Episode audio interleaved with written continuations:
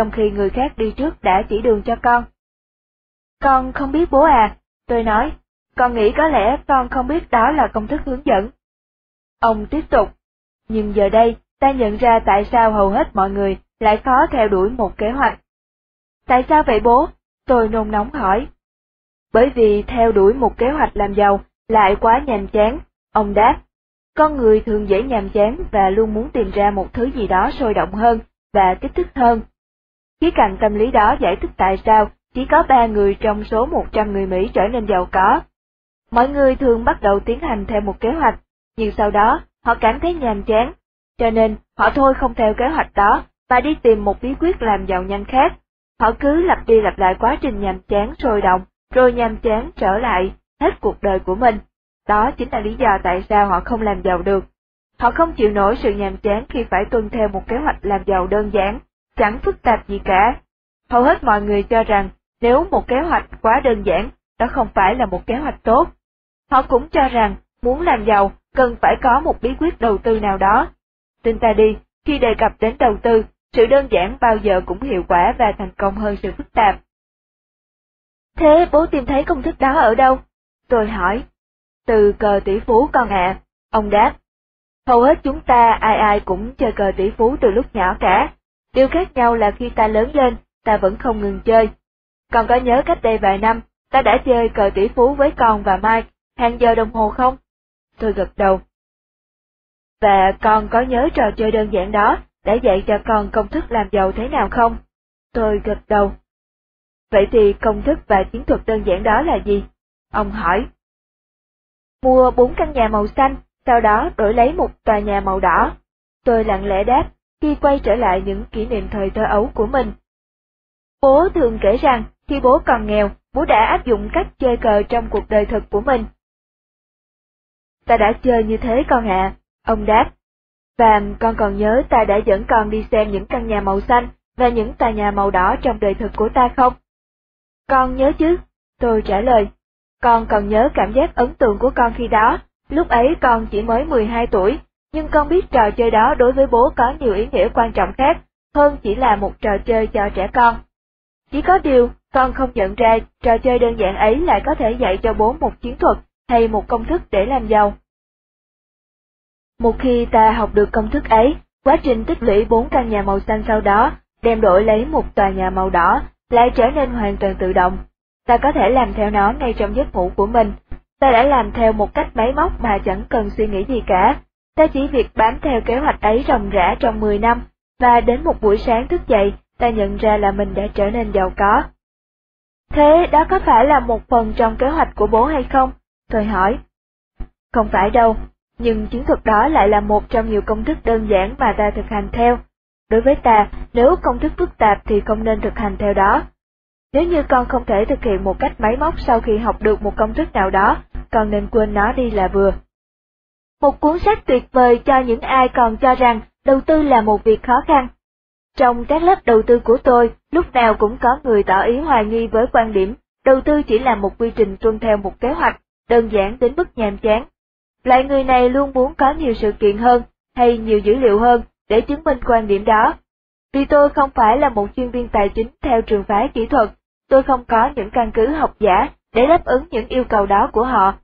Cho tới khi tôi đọc được một quyển sách tuyệt vời về đầu tư. James P. O'Shaughnessy đã viết một cuốn sách hoàn hảo dành riêng cho những người quan niệm đầu tư cần phải có rủi ro, phức tạp và nguy hiểm.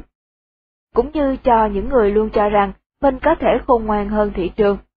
Quyển sách chứa đầy các dữ liệu học giả bằng số liệu hẳn hoi để chứng minh một hệ thống đầu tư thụ động hoặc máy móc, trong hầu hết các trường hợp đều đánh bại hệ thống đầu tư của con người, kể cả những nhà đầu tư chuyên nghiệp như các vị quản lý quỹ đầu tư.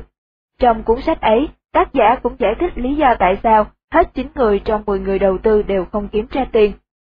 Quyển sách bán chạy nhất của O'Shaughnessy có tựa đề là Những gì đang vận hành ở phố Wall, hướng dẫn các chiến lược đầu tư hiệu quả nhất của mọi thời đại. Tác giả đã phân biệt hai phương pháp quyết định đầu tư cơ bản như sau. Một, phương pháp trực giác, dựa trên kinh nghiệm, kiến thức và sự hợp lý. Hai, phương pháp định lượng, chủ yếu dựa trên các mối quan hệ đã được chứng minh từ các cơ sở dữ liệu. Tác giả nhận thấy hầu hết các nhà đầu tư đều ưa dùng phương pháp trực giác hơn Trong hầu hết các trường hợp, một nhà đầu tư sử dụng phương pháp này khi quyết định đầu tư đều gặp sai lầm và bị phương pháp gần như máy móc kia đánh bại. O'Shaughnessy đã trích dẫn một câu nói của David Ford, tác giả quyển sách Những hạn chế của cách lập luận khoa học. Sự đánh giá của con người còn bị hạn chế hơn mức chúng ta tưởng. O'Shaughnessy còn viết như sau, tất cả những người ấy, tức các nhà quản lý tài chính, đều cho rằng họ có một sự hiểu biết siêu việt, thông minh và có khả năng chọn ra những cổ phiếu sinh lời. Thế nhưng, hết 80% những người ấy đều bị chỉ số S&P 500 thường xuyên đánh bại. Chú thích, chỉ số S&P 500 là một chỉ số thường dùng trong thị trường chứng khoán Mỹ, bao gồm tổng giá trị cổ phiếu trên thị trường của 500 công ty Mỹ được chọn. Hết chú thích. Nói cách khác, một phương pháp chọn cổ phiếu thuần máy móc đều đánh bại 80% các nhà đầu tư chọn cổ phiếu chuyên nghiệp. Điều đó cũng có nghĩa là, cho dù bạn không biết tí gì về lựa chọn cổ phiếu, bạn vẫn có thể đánh bại hầu hết những chuyên viên tài chính học cao hiểu rộng đó, nếu như bạn đi theo phương pháp định lượng hoàn toàn máy móc ấy. Thực trạng đó đã phản ánh chính xác những gì người bố giàu nói. Làm giàu là một quá trình hoàn toàn tự động. Hoặc nếu diễn dịch theo cách khác, bạn càng suy nghĩ ít, thì bạn càng làm ra nhiều tiền với mức độ rủi ro thấp hơn, lo lắng ít hơn. Trong quyển sách của O'Shaughnessy còn nêu ra những quan điểm thú vị khác nhau. Một, hầu hết các nhà đầu tư lại chuộng kinh nghiệm cá nhân hơn những bằng chứng số liệu cơ bản đơn giản. Một lần nữa, những người ấy thích dùng phương pháp trực giác hơn. Hai, hầu hết các nhà đầu tư thích những công thức phức tạp hơn những công thức đơn giản. Dường như đối với họ, nếu một công thức không phức tạp và dễ hiểu, đó không phải là một công thức tốt. 3. Giữ mọi thứ đơn giản là quy tắc đầu tư hữu hiệu nhất. Tác giả nhận xét rằng, thay vì giữ mọi thứ đơn giản, chúng ta lại làm cho mọi thứ rối tung phức tạp cả lên, rồi chạy theo đám đông, xa đà đam mê một cổ phiếu nào đó, để cho cảm xúc quyết định chuyện đầu tư của mình, mua bán theo cảm tính, hay theo lời đồn, và đánh giá một khoản đầu tư trên cơ sở riêng rẽ, mà không hề có một chiến lược nhất quán xuyên suốt nào cả. 4. Ông cũng nhận xét các công ty đầu tư chuyên nghiệp cũng có khuynh hướng phạm các sai lầm như một người đầu tư trung bình. Ông viết, các công ty đầu tư chuyên nghiệp nói rằng họ quyết định một cách khách quan và duy lý, nhưng thực tế thì không. Còn đây là một trích dẫn từ quyển Sự giàu có và sự điên rồ. Trong khi các hồ sơ báo cáo phân tích chi tiết chất đóng trong các công ty đầu tư chuyên nghiệp, đa số thành viên trong hội đồng quản trị lại đi chọn những vị quản lý từ bên ngoài dựa trên tính cả gan của những vị đó và tệ hơn là cứ giữ lại những vị hoạt động kém cỏi ấy, chỉ vì những vị ấy có quan hệ tốt với hội đồng quản trị. 5. Con đường đi đến sự thành công trong lĩnh vực đầu tư chính là học hỏi, nghiên cứu những kết quả dài hạn, đồng thời tìm kiếm một hay nhiều chiến thuật có ý nghĩa thực sự. Tác giả viết tiếp, chúng ta phải xem xét các chiến thuật ấy hoạt động như thế nào, chứ không phải cổ phiếu. 6. Lịch sử luôn lặp lại quá khứ. Vậy mà vẫn có nhiều người cứ tin rằng lần này mọi chuyện sẽ khác. Ông viết, nhiều người muốn tin rằng hiện tại và quá khứ khác nhau, các thị trường hiện nay đã được vi tính hóa, các tập đoàn mua bán sĩ chiếm lĩnh thị trường, không còn sự tồn tại các nhà đầu tư cá nhân riêng rẽ, và các chuyên viên tài chính quản lý tiền đầu tư trong những quỹ hỗ tương khổng lồ. Nhiều người cho rằng những vị quản lý tiền bạc đó có cách quyết định khác hẳn, và tin rằng những chiến thuật hoàn thiện có hiệu quả từ những năm 50 hay 60 chẳng có giá trị gì trong bối cảnh tương lai. Thế nhưng, chẳng có gì thay đổi nhiều kể từ lúc ngày Isaac Newton, một người thực sự tài giỏi, đánh mất toàn bộ gia tài của mình trong sự kiện công ty thương mại South Sea, bị phá sản năm 1720. Newton đã than vang rằng ông có thể tính toán, đo đạc cảm xúc của các thiên thần, nhưng lại đành bó tay trước sự điên rồ của con người. 7. O'Shaughnessy không nhất thiết cho rằng nên đầu tư vào các cổ phiếu chỉ số S&P 500. Ông chỉ đơn giản dùng thí dụ ấy để so sánh phương pháp đầu tư trực giác của các nhà đầu tư và phương pháp tính toán máy móc. Ông giải thích tiếp cách đầu tư vào các cổ phiếu S&P 500 không nhất thiết phải là một công thức hiệu quả nhất, mặc dù đó là một chiến thuật tốt. Ông giải thích, trong vòng từ 5 đến 10 năm vừa qua, các cổ phiếu của các tập đoàn lớn hoạt động có hiệu quả nhất. Thế nhưng, nếu dựa vào cơ sở dữ liệu của 46 năm qua, chính cổ phiếu của những công ty nhỏ có tổng vốn dưới 25 triệu đô mới giúp cho các nhà đầu tư kiếm được nhiều tiền nhất. Bài học rút ra là, một khi bạn có dữ liệu trong khoảng thời gian dài chừng nào, thì sự đánh giá của bạn càng có lợi cho bạn chừng nấy. Tác giả đã tìm kiếm một công thức hiệu quả nhất trong một khoảng thời gian lâu nhất. người bố giàu cũng cùng có quan điểm ấy. Chính vì vậy mà công thức của ông chính là xây dựng kinh doanh và dùng công việc kinh doanh ấy tích lũy bất động sản và các tài sản tiền tệ cho mình. Công thức đó chính là công thức làm giàu đã tồn tại hiệu quả ít nhất trong 200 năm qua.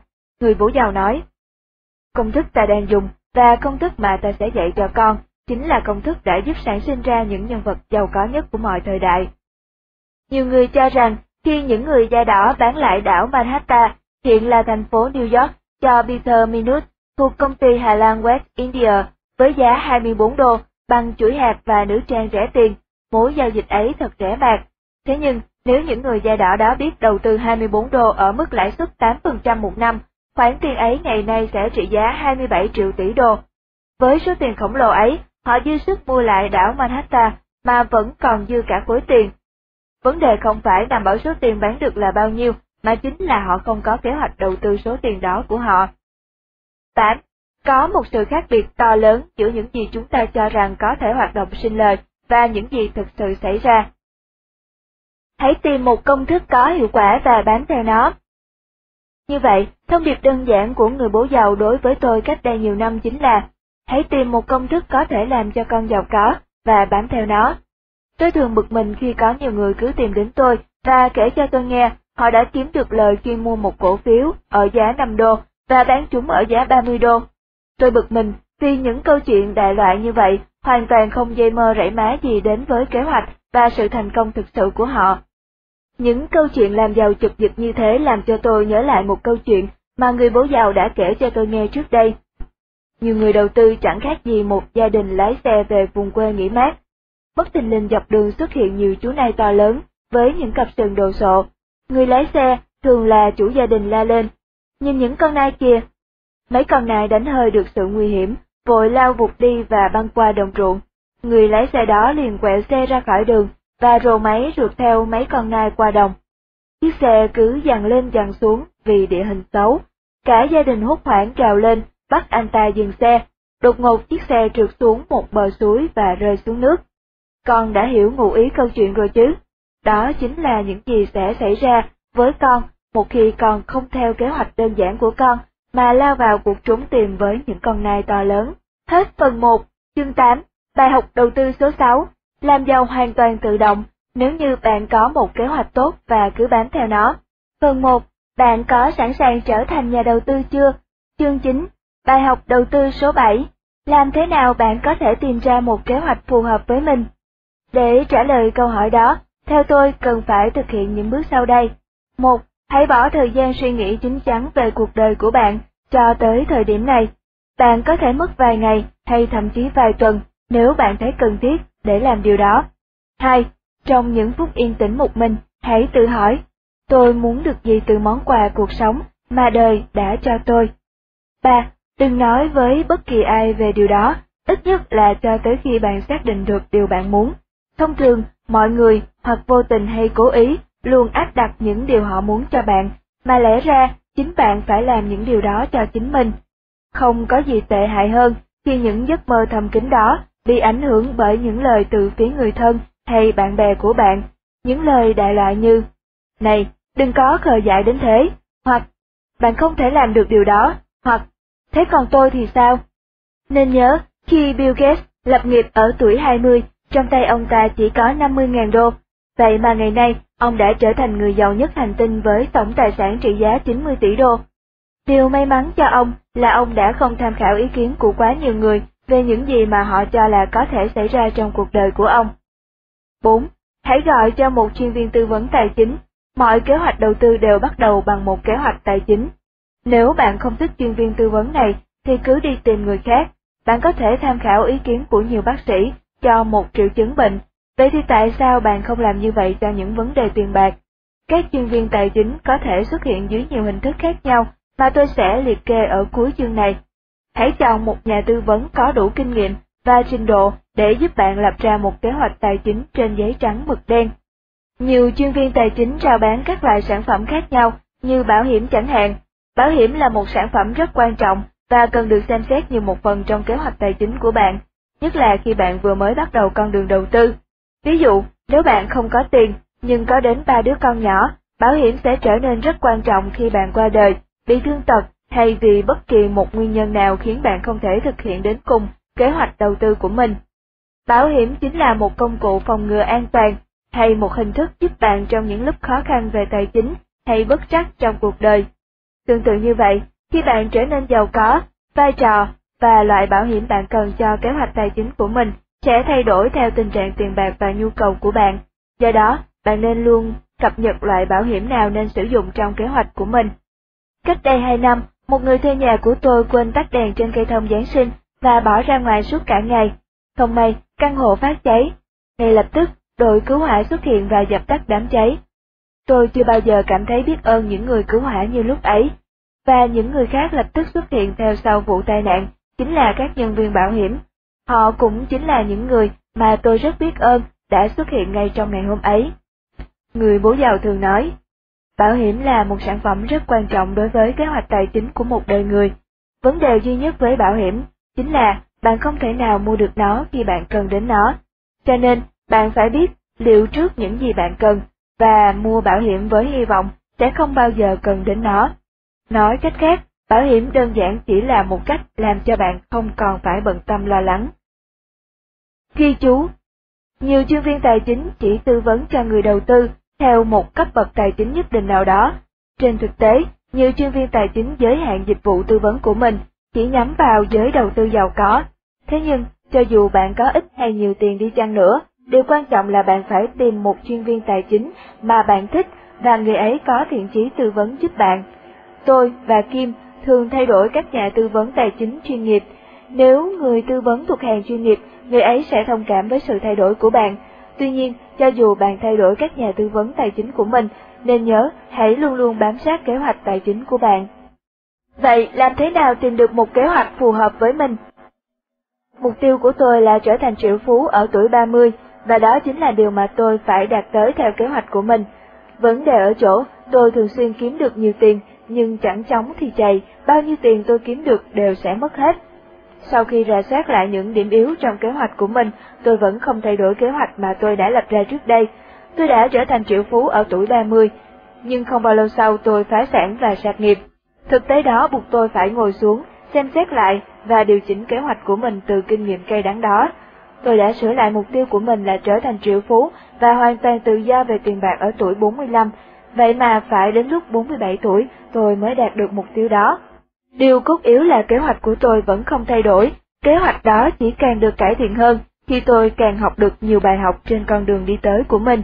Vậy làm thế nào bạn tìm được cho mình một kế hoạch phù hợp với đời bạn?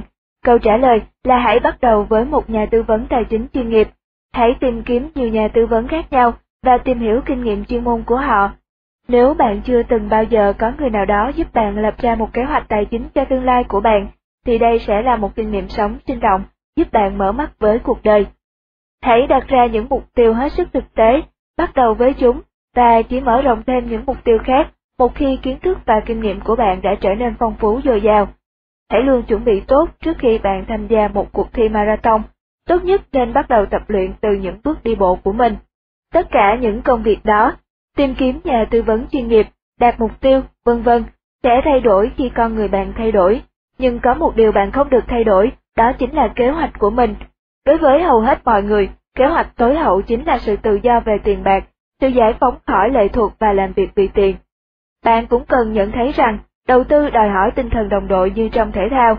Trong quyển sách này, tôi sẽ bàn về tầm quan trọng của tinh thần đồng đội trong tài chính. Tôi thấy có rất nhiều người luôn cho rằng phải tự hành động một mình. Dĩ nhiên, có những điều bạn phải tự thực hiện lấy bằng chính sức lao động của bạn, thế nhưng đôi khi bạn vẫn phải cần một nhóm đồng đội. Sự thông minh về tài chính sẽ giúp cho bạn biết khi nào bạn nên tự làm việc một mình và khi nào cần sự hợp tác. Khi dính đến tiền bạc, nhiều người thường ngậm đắng nuốt cay chịu lỗ một mình. Khi kế hoạch của bạn bắt đầu chuyển động và đi vào quỹ đạo, bạn sẽ bắt đầu gặp gỡ nhiều thành viên mới trong nhóm của bạn, mà những người ấy sẽ giúp bạn đạt được giấc mơ tài chính của mình. Những thành viên trong nhóm tài chính của bạn có thể là một Chuyên viên lập kế hoạch tài chính 2. Chuyên viên ngân hàng 3. Kế toán viên 4. Luật sư 5. Nhà môi giới 6. Nhân viên bảo hiểm 7. Người đỡ đầu Bạn có thể mong muốn dùng cơm trưa thường xuyên với những người này, điều đó người bố giàu của tôi đã từng làm, và chính trong những dịp đó, tôi đã học được biết bao nhiêu điều về kinh doanh, đầu tư và con đường làm giàu. Bạn nên nhớ rằng, tìm kiếm một thành viên cho nhóm tài chính của mình cũng giống như tìm kiếm một đối tác kinh doanh vậy. Họ chính là đối tác của bạn, bởi vì họ sẽ cùng làm việc với bạn để hướng đến một mục tiêu quan trọng nhất, việc kinh doanh của đời bạn. Hãy luôn nhớ câu nói của người bố giàu. Cho dù con làm việc cho chính mình hay cho người khác, nếu con muốn giàu, con phải biết chăm sóc và quan tâm đến việc riêng của con. Và một khi biết lo việc của mình, một kế hoạch phù hợp nhất với bạn sẽ từ từ hiện ra. Do đó, bạn hãy kiên nhẫn, nhưng nếu mỗi ngày đi được một bước, bạn sẽ càng có cơ hội đạt được những gì bạn muốn có trong đời. Hết phần 1, chương 9, bài học đầu tư số 7, làm thế nào bạn có thể tìm ra một kế hoạch phù hợp với mình? Phần 1, bạn có sẵn sàng trở thành nhà đầu tư chưa? Chương 10, bài học đầu tư số 8, quyết định ngay những gì bạn muốn khi bạn trưởng thành. Trong bài học đầu tư số 1 về tầm quan trọng của sự chọn lựa, tôi đã nêu giá trị lựa chọn về mặt tài chính của một đời người như sau. 1. An toàn 2. Thoải mái 3. Giàu có Chúng là những chọn lựa mang tính chất cá nhân và không nên xem thường. Vào năm 1973, khi trở về từ Việt Nam, tôi đã phải đối mặt trước những chọn lựa này. Khi đề cập đến công việc phi công của tôi, người bố giàu đã nói, công việc tại hãng hàng không chưa chắc đem lại cho con sự ổn định an toàn. Ta không tin là trong nhiều năm tới, tập đoàn hàng không đó lại không gặp khó khăn trong kinh doanh. Thế nhưng, nếu còn có một bề dày thành tích tốt, con có thể tìm thấy sự ổn định trong công việc, nếu như đó chính là những gì con muốn có. Sau đó, ông hỏi tôi có muốn xin làm lại ở tập đoàn Standard of Oil ở California, nơi tôi đã làm việc chỉ 5 tháng trước khi nhập ngũ. Tôi trả lời, họ nói là họ bằng lòng cho con nộp đơn xin việc lại, nhưng không bảo đảm có nhận con hay không. Thế đó chẳng phải là một công ty tốt để con xin vào à? Chẳng lẽ họ trả lương cho con không cao à? Ông hỏi. Tốt lắm bố à, thế nhưng con không muốn quay trở lại đó, con muốn tiến tới. Vậy thì điều gì con muốn nhất? Ông hỏi khi đưa ra cho tôi ba sự chọn lựa. Con muốn sự an toàn, sự thoải mái hay sự giàu có? Từ sâu thẳm trong lòng tôi, câu trả lời chính là sự giàu có. Niềm mong muốn ấy không thay đổi trong tôi qua nhiều năm, mặc dù nó đã bị vùi lấp trong một gia đình luôn coi sự ổn định an toàn trong công việc và tài chính là ưu tiên hàng đầu, coi những người giàu là một hạng người tội lỗi, vô giáo dục và tham lam trong xã hội. Tôi đã lớn lên trong một gia đình, nơi mà đề tài tiền bạc không hề được thảo luận trên bàn ăn, bởi vì đó là một chủ đề chẳng sạch sẽ tí nào, không đáng để cho những người trí thức bàn bạc. Nhưng giờ đây, tôi đã được 25 tuổi, tôi có quyền nói lên sự lựa chọn cá nhân của mình. Sự lựa chọn đó chính là sự giàu có. Người bố giàu đã bắt tôi viết ra giấy thứ tự lựa chọn của tôi, và chúng như thế này. một Giàu có. hai Thoải mái. ba Ổn định an toàn. Sau khi nhìn vào tờ giấy, ông nói, Ok, bước thứ nhất là con hãy lập ra một kế hoạch tài chính để đạt được mục tiêu ổn định an toàn về tiền bạc. Gì hả bố? Tôi hỏi. Con vừa mới nói với bố là con muốn giàu mà, vậy tại sao phải cần một kế hoạch để đạt được mục tiêu ổn định làm gì? Ông cười phá lên. Đúng như ta đoán con ạ, thế giới này có biết bao nhiêu người muốn giàu như con. Vấn đề ở chỗ, hầu hết họ lại không có được sự lựa chọn đúng, vì họ không hiểu thế nào là ổn định an toàn, hay thế nào là thoải mái về mặt tài chính. Trong khi có rất ít người đạt được điều đó. Thực tế là trên con đường đi đến sự giàu có, lại đầy dẫy những con người vật vờ, thất bại do hấp tấp, không biết suy nghĩ, như con vậy. Phải mất đến ba tuần sau, tôi mới có thể gặp lại người bố giàu. Trong tôi đầy ắp sự buồn tuổi và thất vọng. Tôi đã cố gắng hết sức để có thể dứt khoát chọn ra hướng đi cho mình, và hướng đi đó đã hoàn toàn trái ngược những giá trị truyền thống của gia đình tôi. Vậy mà chính người bố giàu lại đem những giá trị truyền thống ấy áp đặt trước mặt tôi. Cuối cùng, tôi cũng bình tĩnh lại và gọi điện hẹn gặp ông. Còn có sẵn sàng lắng nghe chưa? Người bố giàu hỏi, khi tôi vừa mới gặp mặt. Tôi gật đầu trả lời, con sẵn sàng, nhưng chưa thực sự tự nguyện đâu. Người bắt đầu ngay. Đầu tiên, con hãy gọi cho vị cố vấn tài chính của ta, hãy nói với ông ấy là con muốn có một kế hoạch tài chính với mục đích là sự ổn định an toàn về tiền bạc suốt đời. Được thôi bố ạ, tôi trả lời. Bước tiếp theo, sau khi con đã lập xong kế hoạch tài chính đó, hãy điện cho ta. Hôm nay như thế là đủ. Chào con. Tôi gọi cho người bố giàu đúng một tháng sau đó. Tôi đưa cho ông xem kế hoạch tài chính của tôi. Ông chỉ nói, tốt, con sẽ làm theo kế hoạch này chứ. Không đâu bố, tôi trả lời, kế hoạch ấy thật máy móc và đơn điệu. Ông nói, đúng vậy, với mục đích là đạt được sự an toàn ổn định về mặt tài chính suốt đời, kế hoạch ấy phải tự động đến một cách máy móc và đơn điệu. Thế nhưng ta không thể bắt con phải làm theo kế hoạch đó, cho dù ta đề nghị nó với con. Vậy thì bây giờ sao hả bố? Tôi hỏi. Bây giờ, con hãy đi tìm một nhà tư vấn tài chính của riêng con, và nhờ ông ấy giúp con lập một kế hoạch tài chính với mục đích thoải mái. Hãy gọi cho ta một khi con lập xong. Bốn tuần sau, tôi gặp lại người bố giàu. Kế hoạch lần này thật không đơn giản như tôi tưởng.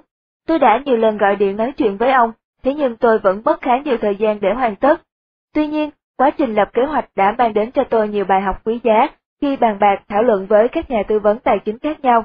Bài học quan trọng nhất mà tôi rút ra được là, nếu tôi không biết rõ những gì tôi muốn đạt đến, nhà tư vấn cũng không thể hiểu được những gì tôi muốn để có thể giúp tôi.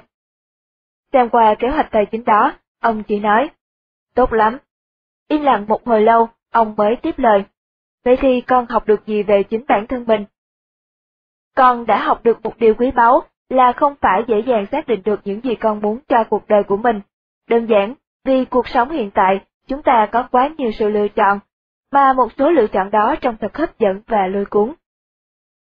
Hay lắm con ạ, ông nói, và đó chính là lý do tại sao mà có rất nhiều người ngày nay cứ làm hết công việc này đến công việc khác, kinh doanh hết lĩnh vực này đến lĩnh vực khác, mà không bao giờ đi đến nơi mà họ muốn đến về tiền bạc. Họ đã làm lãng phí nguồn tài sản quý giá nhất của họ, đó là thời gian, và cứ lanh quanh giữa dòng đời mà không hề có một kế hoạch định hướng nào. Họ có thể cảm thấy hạnh phúc với những gì họ đang làm, thế nhưng họ không hề biết rằng họ đã đánh mất nhiều cơ hội trong đời họ. Đúng vậy, tôi gật đầu. Lần này thay vì tập trung cho mục đích ổn định an toàn, con đã phải thực sự suy nghĩ những gì con muốn cho cuộc đời mình. Và thật ngạc nhiên, con đã phải đào sâu và suy ngẫm những ý tưởng mà trước đây con chưa hề có. Chẳng hạn như điều gì nào? Ông hỏi. Ồ, giả dụ nếu con thực sự muốn đạt tới mục đích thoải mái cho cuộc đời của con, con phải suy nghĩ xem, mình thực sự muốn gì với mục đích đó. Những thứ như đi du lịch vòng quanh thế giới, sở hữu những chiếc xe hơi đắt tiền, quần áo hàng hiệu, nhà cao cửa rộng, vân vân. Con buộc phải nghĩ tới tương lai sau này của mình, và tìm xem con thực sự muốn gì cho cuộc sống tương lai của con. Và con đã tìm thấy điều gì? Con đã nhận thấy mục đích ổn định an toàn thật dễ dàng, bởi vì con đã lập xong kế hoạch cho mục đích đó, nhưng con không biết thế nào là sự thoải mái thực sự. Xác định sự ổn định an toàn không khó, nhưng xác định sự thoải mái mới là điều khó. Và giờ đây, con càng nôn nóng muốn xác định sự giàu có, và làm thế nào con có thể lập kế hoạch để đạt được mục đích giàu có. Người bố giàu gật cù Tốt lắm con ạ, có rất nhiều người tự giới hạn mình trong những quy tắc như sống tàn tiện trong những phương tiện hiện có, hay tiết kiệm để phòng hờ cho một ngày rủi ro nào đó, đến nỗi họ không biết đến những cơ hội khả dĩ khác trong cuộc đời luôn chào đón họ. Đến khi quá mức chịu đựng, họ lao vào, tiêu xài phung phí, mượn nợ để đi du lịch hay mua xe đời mới, để rồi sau đó cảm thấy hối hận. Họ không bao giờ chịu bỏ thời gian suy nghĩ về những thứ đó, họ có thể hoàn toàn đạt tới nếu họ có một kế hoạch tài chính tốt trong tay, và theo ta, đó thực sự là một lãng phí lớn của đời người. Điều đó chính xác như những gì đã xảy ra với con, tôi đáp. Khi gặp các nhà tư vấn khác nhau và trao đổi về những gì có thể đạt được, con đã học được rất nhiều thứ. Con đã biết rằng con đang tự rút ngắn cuộc đời mình. Thực tế, con có cảm giác như đang đi trong một ngôi nhà thấp lè tè suốt nhiều năm trời, cố gắng tăng tiện, danh dụng, khư khư bám vào sự ổn định an toàn và sống hết sức chật vật.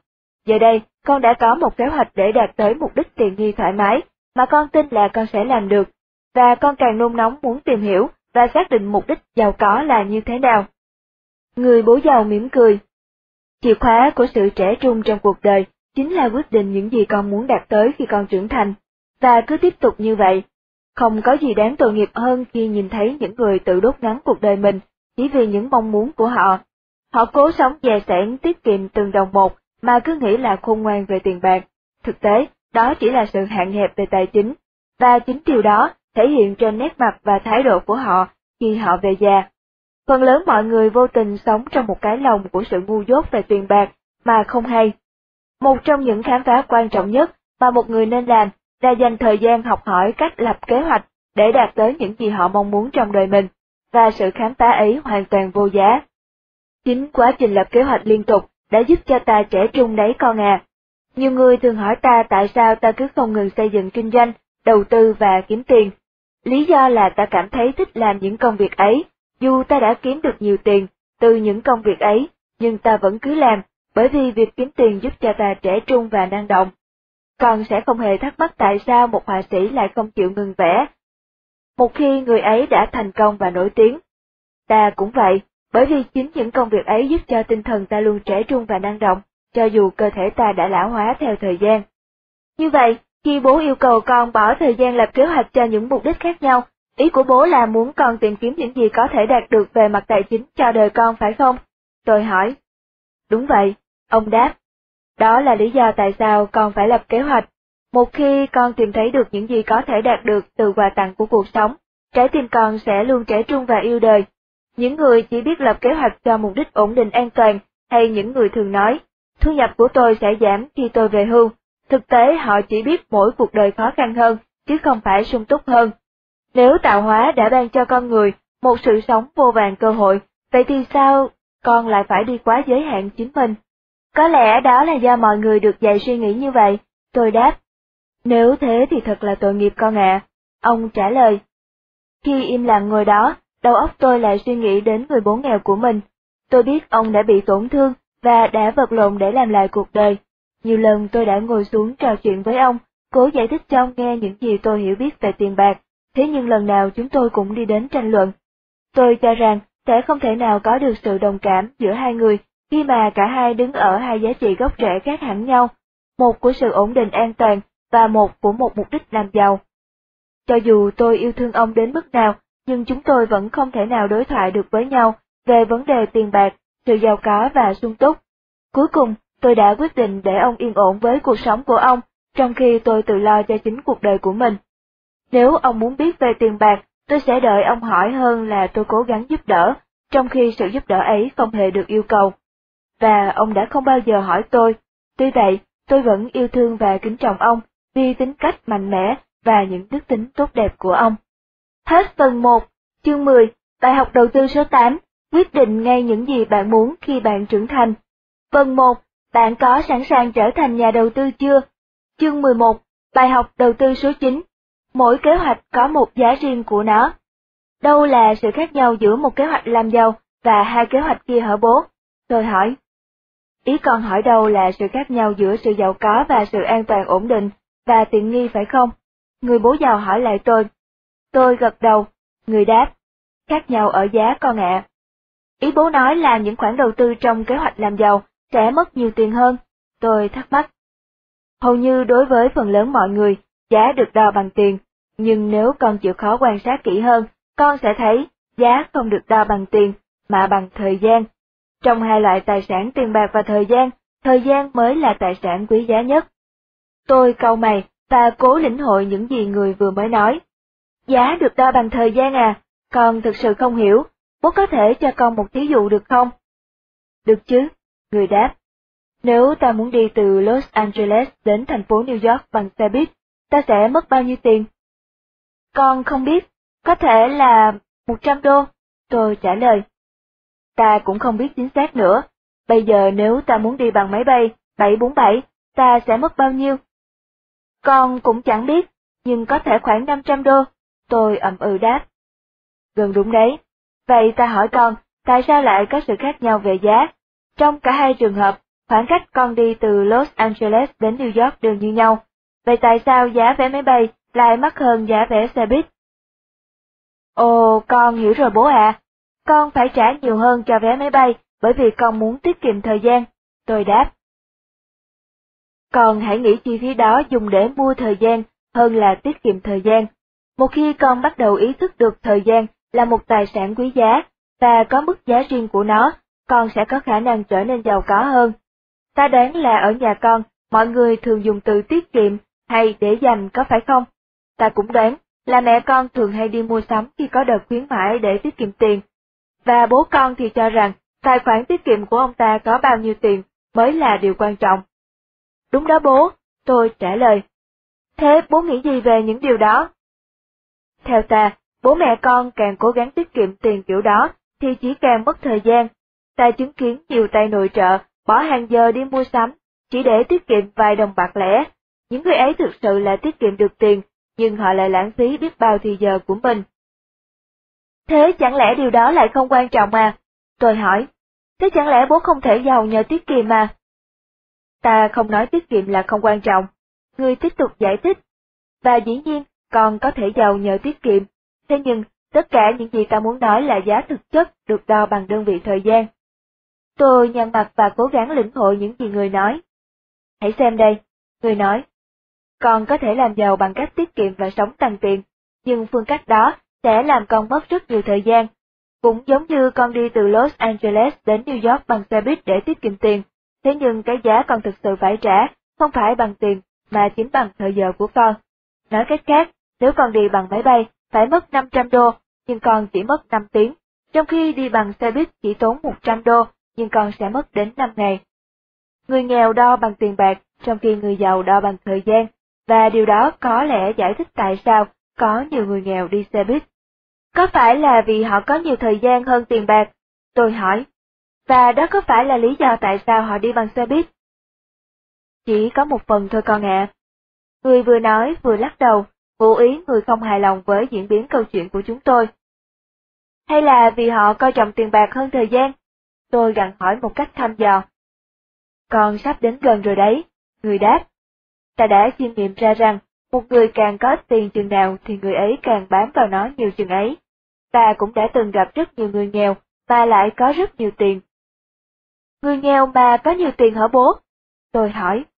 Đúng vậy, người đáp. Họ có nhiều tiền bởi vì họ cứ bám nó khư khư, giống như nó có một quyền năng ma thuật nào đấy. Và cũng chính vì thế, họ có nhiều tiền nhưng vẫn nghèo, như khi họ không có tiền. Thế người nghèo thường bám vào tiền nhiều hơn người giàu à? Đối với ta, tiền bạc chỉ là một phương tiện trao đổi. Trong thực tế, bản chất của tiền bạc không có giá trị gì nhiều. Cho nên, ngay khi ta có tiền, ta muốn đổi nó với một thứ gì khác có giá trị. Điều cốt lõi là đối với những người cứ bám khư khư vào đồng tiền, những thứ họ tiêu xài bằng tiền lại chẳng có giá trị gì cả, và đó chính là nguyên nhân khiến cho họ nghèo. Họ nói những điều đại loại như an toàn, như tiền gửi ngân hàng, và khi họ tiêu xài những đồng tiền từ mồ hôi nước mắt lao động của họ, họ lại đổi số tiền đó thành những thứ vô giá trị. Vì vậy mà họ coi trọng đồng tiền hơn bố. Tôi đáp. Đúng vậy. Người đáp. Trong nhiều trường hợp, người nghèo và người trung lưu cứ vật lộn với khó khăn, bởi vì những người ấy quá coi trọng giá trị của đồng tiền. Họ cứ bám vào nó, làm việc cực nhọc vì nó, sống tăng tiện và cố tiết kiệm càng nhiều càng tốt. Nhiều người trong số ấy cố gắng làm giàu bằng cách sống dè sẻn như thế. Con vẫn không hiểu bố à? Tôi đáp.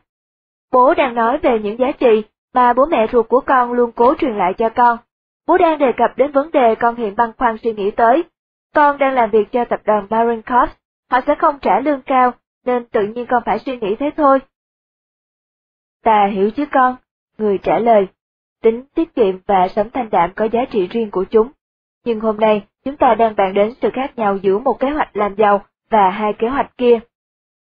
Và sự khác nhau chính là giá của chúng. Tôi lặp lại, chính xác, người đáp, và hầu hết mọi người đều nghĩ giá được đo bằng tiền. Và những gì bố lập luận từ nãy đến giờ chẳng qua chỉ khẳng định giá thực sự được đo bằng thời gian, chứ không phải bằng tiền. Tôi thêm vào và bắt đầu nhận ra được thâm ý của người. Bởi vì thời gian luôn quan trọng hơn tiền bạc. Người gật đầu và đáp. Nhiều người muốn làm giàu hay đầu tư vào những thứ mà người giàu đầu tư, nhưng hầu hết lại không chịu đầu tư thời gian của mình. Đó cũng chính là lý do mà tại sao chỉ có ba người trong 100 người dân Mỹ lại giàu, và chỉ có một trong số ba người ấy có thể thừa hưởng toàn bộ sự giàu có ấy. Người bố giàu viết lên tập giấy ba giá trị căn bản mà chúng tôi đang bàn bạc đến. một Ổn định an toàn. hai Tiện nghi. ba Giàu có. Còn có thể đầu tư cho mục đích an toàn ổn định và tiện nghi bằng cách tuân theo một kế hoạch hay một hệ thống tự động. Trong thực tế, ta đề nghị cách đó cho hầu hết mọi người. Chỉ cần siêng năng làm việc và giao số tiền con kiếm được cho các chuyên gia hay các công ty tài chính đầu tư dài hạn, những người đầu tư theo phương pháp đó sẽ vượt xa những người cứ nghĩ là mình là chàng tác ở thành phố Wall. đều đặn gửi tiền vào một kế hoạch tài chính đã và sẵn là cách đầu tư tốt nhất cho hầu hết mọi người. Nhưng nếu con muốn giàu, con cần phải đầu tư vào một thứ gì đó có giá trị hơn đồng tiền, đó chính là thời gian. Đấy có phải là điều mà bố muốn dạy con hôm nay hả bố? Ta chỉ muốn con hiểu rõ được bài học mà thôi, người bố giàu đáp. Con thấy đó, hầu hết mọi người đều muốn làm giàu, nhưng họ không chịu đầu tư trước hết vào thời gian của mình. Họ cứ chạy theo những mách nước sốt dẻo hay tìm kiếm những kế hoạch làm giàu chụp giật, hoặc khi họ muốn nhảy vào kinh doanh, họ vội vã gom vốn và thành lập công ty mà không chịu trang bị cho mình những kỹ năng kinh doanh cơ bản. Vì thế chúng ta cứ tự hỏi, tại sao 95% các doanh nghiệp kinh doanh đều thất bại từ 5 đến 10 năm? Chính vì những người ấy vội vã kiếm tiền, nên cuối cùng họ mất trắng cả thời gian và tiền bạc. Tôi thêm vào, họ muốn làm theo ý họ, thay vì họ nên chịu học hỏi chút ít trước khi bắt đầu. Hoặc chỉ cần tuân theo một kế hoạch giản đơn dài hạn, người lặp lại. Con sẽ thấy ngay, hầu như mọi người trong thế giới phương Tây này đều có thể trở thành triệu phú một cách dễ dàng, nếu như họ chỉ cần tuân theo một kế hoạch đầu tư dài hạn. Nhưng một lần nữa con thấy đấy, phần lớn mọi người không chịu đầu tư vào thời gian mà họ chỉ muốn làm giàu càng nhanh càng tốt. Thay vào đó, họ cứ tụng đi tụng lại những câu nói đại loại như, đầu tư là rủi ro, hoặc có tiền mới làm ra tiền, hoặc tôi không có thời gian học hỏi về đầu tư, tôi phải làm việc và phải trả các chi phí sinh hoạt. Tôi thêm vào khi bắt đầu hiểu ra vấn đề. Người bố giàu gật đầu. Chính những quan điểm hay những lập luận phổ biến kiểu đó là nguyên nhân khiến cho rất ít người có thể đạt được sự giàu có khổng lồ trong một thế giới đầy ắp tiền bạc. Những ý tưởng ấy cũng là lý do làm cho 90% dân số luôn gặp phải vấn đề thiếu thốn tiền bạc thay vì dư thừa tiền bạc. Những quan niệm của họ về tiền bạc và đầu tư là căn nguyên của những vấn đề khó khăn về tiền bạc của họ. Tất cả những gì họ cần là chỉ thay đổi một vài từ, một vài câu nói, quan niệm là cả một thế giới tiền bạc mới sẽ xuất hiện ngay trước mắt họ như một phép lạ. Thế nhưng, hầu hết mọi người lại quá bận rộn với công ăn việc làm của mình, và không có thời gian. Nhiều người thường nói, tôi không quan tâm đến chuyện học hỏi về đầu tư, đề tài đó không hấp dẫn tôi. Thế nhưng, họ không nhận thấy khi phát biểu như thế là họ đang trở thành nô lệ của đồng tiền, làm việc vì nó, để cho đồng tiền ngự trị và làm chủ cuộc đời họ, và khiến họ sống càng tiện, dè sẻn từng đồng một. Thay vào đó, lẽ ra họ nên đầu tư một chút thời gian, tuân theo một kế hoạch tài chính và bắt đồng tiền làm việc lại cho mình. Tóm lại, thời gian quan trọng hơn tiền bạc, tôi nói. Điều đó đúng với ta con ạ, người đáp. Cho nên, nếu con muốn đạt tới trình độ đầu tư vì mục đích giàu có, còn cần phải đầu tư nhiều thời gian của mình hơn hai trình độ đầu tư kia. Hầu hết mọi người không vượt xa hơn mục đích an toàn và tiện nghi, bởi vì họ không sẵn sàng đầu tư thời gian của mình. Đó chính là một quyết định, một ý thức rất cá nhân con ạ. Nhưng tối thiểu, một người cần phải có một kế hoạch đầu tư, trước hết vì mục đích an toàn ổn định, hoặc vì mục đích tiện nghi. Không có gì rủi ro hơn khi cuộc sống của một người chẳng hề có hai kế hoạch đầu tư cơ bản đó, mà người ấy luôn nghĩ đến chuyện làm giàu. Dĩ nhiên, một số rất ít người có thể đạt được mục đích giàu có, nhưng hầu hết đều thất bại con ạ. Hết phần 1, chương 11, bài học đầu tư số 9. Mỗi kế hoạch có một giá riêng của nó. Phần 1, bạn có sẵn sàng trở thành nhà đầu tư chưa? Chương 12, bài học đầu tư số 10, tại sao đầu tư không rủi ro? Có ba lý do tại sao đầu tư lại rủi ro đối với mọi người. 1. mọi người không được đào tạo trở thành nhà đầu tư. Nếu bạn đã đọc tập 2, chắc bạn hẳn còn nhớ hầu hết mọi người đi đến trường học chỉ được đào tạo cho phía bên trái của kim tứ đồ. 2. Hầu hết các nhà đầu tư đều thiếu khả năng kiểm soát hoặc không kiểm soát được. Người bố giàu thường dùng ví dụ như thế này, người nói, lái xe bao giờ cũng có rủi ro cả, nhưng lái xe mà không cầm tay lái thì còn rủi ro hơn rất nhiều. Sau đó người giải thích tiếp, khi đụng đến đầu tư, phần lớn mọi người thường hành động giống như lái xe mà không cầm tay lái vậy. Phần 1 của quyển sách này bàn đến khả năng kiểm soát của chính bạn trước khi tham gia vào cuộc chơi đầu tư. Nếu bạn không có một kế hoạch, một chút ý thức kỷ luật và một ý chí, thì cho dù có nhiều cách kiểm soát đầu tư đi chăng nữa, cũng chẳng có ý nghĩa gì với bạn đâu. Phần còn lại của quyển sách sẽ đi sâu chi tiết vào 10 cách kiểm soát đầu tư của người bố giàu.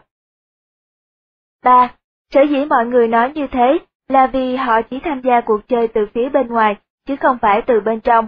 Hầu hết chúng ta đều thừa biết rằng, nếu muốn vớ được một khoản đầu tư ngon ăn, chúng ta phải đặt cả hai chân của mình vào trong cuộc. Bạn thường nghe một người nào đó nói, tôi có bạn bên trong. Chẳng cần biết bên trong là gì, có thể là trong giới bán xe, hay bán vé đi xem hát. Ai ai cũng thừa biết các mối quan hệ làm ăn đều hình thành chính từ phía bên trong ấy. Thế giới đầu tư cũng chẳng có gì khác biệt, cũng như anh chàng Jordan Gecko, đểu giả do nam tài tử Michael Douglas thủ vai trong phim Phố Wall đã từng nói. Nếu nhà ngươi không ở bên trong, thì nhà ngươi chỉ là một kẻ đứng ngoài rìa. Chúng ta sẽ xem xét mối quan hệ giữa việc ở bên ngoài và bên trong sau này, còn ở đây, một điều thú vị là, những người thuộc phía bên trái kim tử độ thường đầu tư từ bên ngoài, ngược lại, những người nhóm C và D đều có thể đầu tư từ bên ngoài lẫn bên trong. Lưu ý quan trọng Khi bạn đang đọc quyển sách này, ngoài kia hiện có biết bao nhiêu con bò mập mạp, ngu ngơ, đang bị cắt cổ trong thế giới đầu tư. Đầu tư bên trong thuộc một trong số ấy. Ngoài đời thực, đầu tư bên trong có thể hợp pháp hoặc bất hợp pháp, đó chính là sự phân biệt rất quan trọng. Những phi vụ đầu tư bên trong bất hợp pháp thường bị phanh phui y xèo trên mặt báo, thế nhưng có biết bao nhiêu khoản đầu tư bên trong hợp pháp khác lại không hề được đặt lên mặt báo, đó chính là hình thức đầu tư bên trong mà tôi muốn nói tới. Một bát nước sốt dẻo từ tay tài xế taxi ngoài đường có thể là một bát nước thuộc dạng đầu tư bên trong. Vấn đề mấu chốt đối với hình thức đầu tư bên trong là khoảng cách của anh đối với phía bên trong ấy gần đến cỡ nào. Kế hoạch của người bố giàu Người bố giàu từng nói, hoàn toàn hợp lý khi đầu tư từ phía bên ngoài, nếu con chỉ muốn dừng ở kế hoạch, vì mục đích an toàn và tiện nghi. Đó là lý do tại sao mà con nên đưa tiền cho một chuyên viên, hy vọng tay ấy rành về phía bên trong hơn con. Thế nhưng nếu con muốn làm giàu, con cần phải rành ở phía bên trong hơn tay chuyên viên ấy, mà hầu hết mọi người đều tin tưởng ở hắn. Và đó chính là điểm trung tâm trong kế hoạch làm giàu của người bố giàu, đó cũng chính là cách thức hành động của người, và đã làm cho người trở thành triệu phú. Muốn theo kế hoạch của người, tôi cần phải có kiến thức và kinh nghiệm của thế giới bên phải kim tứ đồ, cần phải đầu tư vào thời gian của mình nhiều hơn so với một người đầu tư bình thường. Trước khi bạn quyết định, tôi nhận ra có nhiều người không muốn bỏ nhiều thời gian vào chuyện học hỏi về đầu tư để có thể thâm nhập vào phía bên trong thế giới ấy. Tuy nhiên, trước khi bạn quyết định, và trước khi tìm hiểu kỹ hơn về kế hoạch của người bố giàu, tôi cho rằng bạn nên có một cái nhìn thật đơn giản về đầu tư. Hy vọng sau khi đọc xong các chương kế tiếp, bạn có thể học được nhiều điều mới để làm giảm rủi ro đầu tư của mình và trở thành một nhà đầu tư thành công, cho dù bạn không muốn trở thành một tay đầu tư bên trong chuyên nghiệp. Đầu tư là một đề tài mang đậm tính lựa chọn cá nhân, và tôi hoàn toàn tôn trọng thực tế ấy. Hết phần 1, chương 12, bài học đầu tư số 10, tại sao đầu tư không rủi ro? Phần 1, bạn có sẵn sàng trở thành nhà đầu tư chưa? Chương 13, bài học đầu tư số 11, con muốn ngồi phía bên nào? Tại sao đầu tư không rủi ro? Bố ruột của tôi thường bảo tôi, hãy làm việc siêng năng và tiết kiệm. Còn người bố giàu lại nói, làm việc siêng năng và tiết kiệm chỉ trở nên quan trọng khi mục đích của con là sự an toàn và tiện nghi. Nhưng nếu con muốn giàu, hai thứ đó không thể đưa con đến nơi con muốn.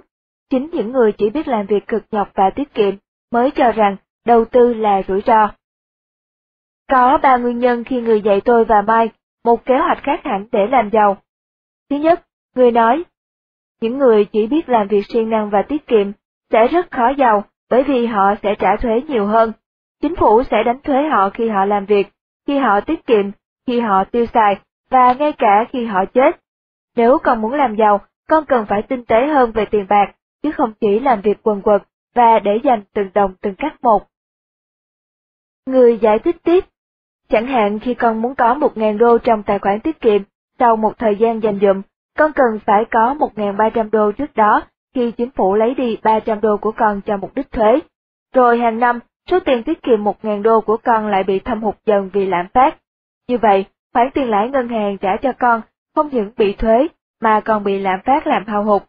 Ta lấy ví dụ cụ thể, Chẳng hạn ngân hàng sẽ trả cho con 5% lãi suất tiền lợi tiết kiệm, nếu mức lạm phát hàng năm khoảng 4% và mức thuế thu nhập của con là 30%, kết quả là con chỉ bị lỗ. Thứ hai, lý do thứ hai, những người cho đầu tư là rủi ro thường cố tình tránh né học hỏi thêm những điều mới. Thứ ba, lý do thứ ba, những người chỉ biết công việc tiết kiệm tiền và cho rằng đầu tư là rủi ro, sẽ không thể nào thấy được mặt bên kia của đồng tiền. Người bố giàu biết cách làm đơn giản đi những vấn đề phức tạp, sao cho hầu hết mọi người đều có thể nắm bắt được cốt lõi những gì người muốn nói. Trong tập 1, tôi đã trình bày bản tóm tắt lời lỗ và bản cân đối tài chính mà người đã dùng để dạy tôi những kiến thức cơ bản về kế toán và tài chính. Trong tập 2, tôi đã trình bày những sơ đồ giải thích sự khác nhau cơ bản về mặt cảm tính và lý trí giữa bốn nhóm người khác nhau trong kim tứ đồ. Và để có thể hiểu được về đầu tư, trước hết tôi cần phải nắm rõ những bài học mà người đã dạy tôi trình bày trong hai quyển sách trước. Khi tôi được 12 tuổi, người bố giàu thỉnh thoảng bắt tôi ngồi cạnh người khi phỏng vấn những người đến xin việc làm, sau một chiếc bàn gỗ sơn nâu to lớn. Phía bên kia bàn là một chiếc ghế gỗ để trống dành cho người xin việc. Thư ký của người cứ tuần tự mời từng người được phỏng vấn, vào phòng và ngồi vào chiếc ghế đó. Tôi đã chứng kiến nhiều người lớn xin việc chỉ ở mức lương một đô mỗi giờ và hầu như không có phúc lợi gì cả. Mặc dù còn là một đứa trẻ, tôi vẫn thừa biết mức lương đó rất khó nuôi sống một gia đình. Tôi cũng chứng kiến nhiều vị có bằng cấp đại học, thậm chí cả bằng tiến sĩ, đến xin việc với người cho các vị trí quản lý hay kỹ thuật, chỉ ở mức lương không quá 500 đô mỗi tháng. Trong suốt những tháng năm ngồi chung với người trong những cuộc phỏng vấn đó, người không hề nói bất cứ điều gì với tôi cả.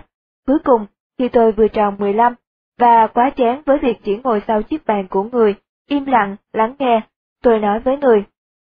Tại sao bố lại muốn con cứ ngồi đây và xem mọi người đến xin việc vậy bố? Con chẳng học được điều gì cả, và càng lúc càng chán. Hơn nữa, con thấy thật nhẫn tâm khi thấy nhiều người lớn rơi vào tình trạng tuyệt vọng về công việc và tiền bạc như thế. Họ không dám bỏ việc làm hiện tại, trừ phi bố phân công một công việc khác cho họ. Con không tin những người ấy có thể tồn tại được trong ba tháng mà không có lương. Và nhiều người, thậm chí còn lớn hơn cả bố, nhưng lại không có tiền. Chuyện gì đã xảy ra với họ về bố? Tại sao bố muốn con chứng kiến những điều này?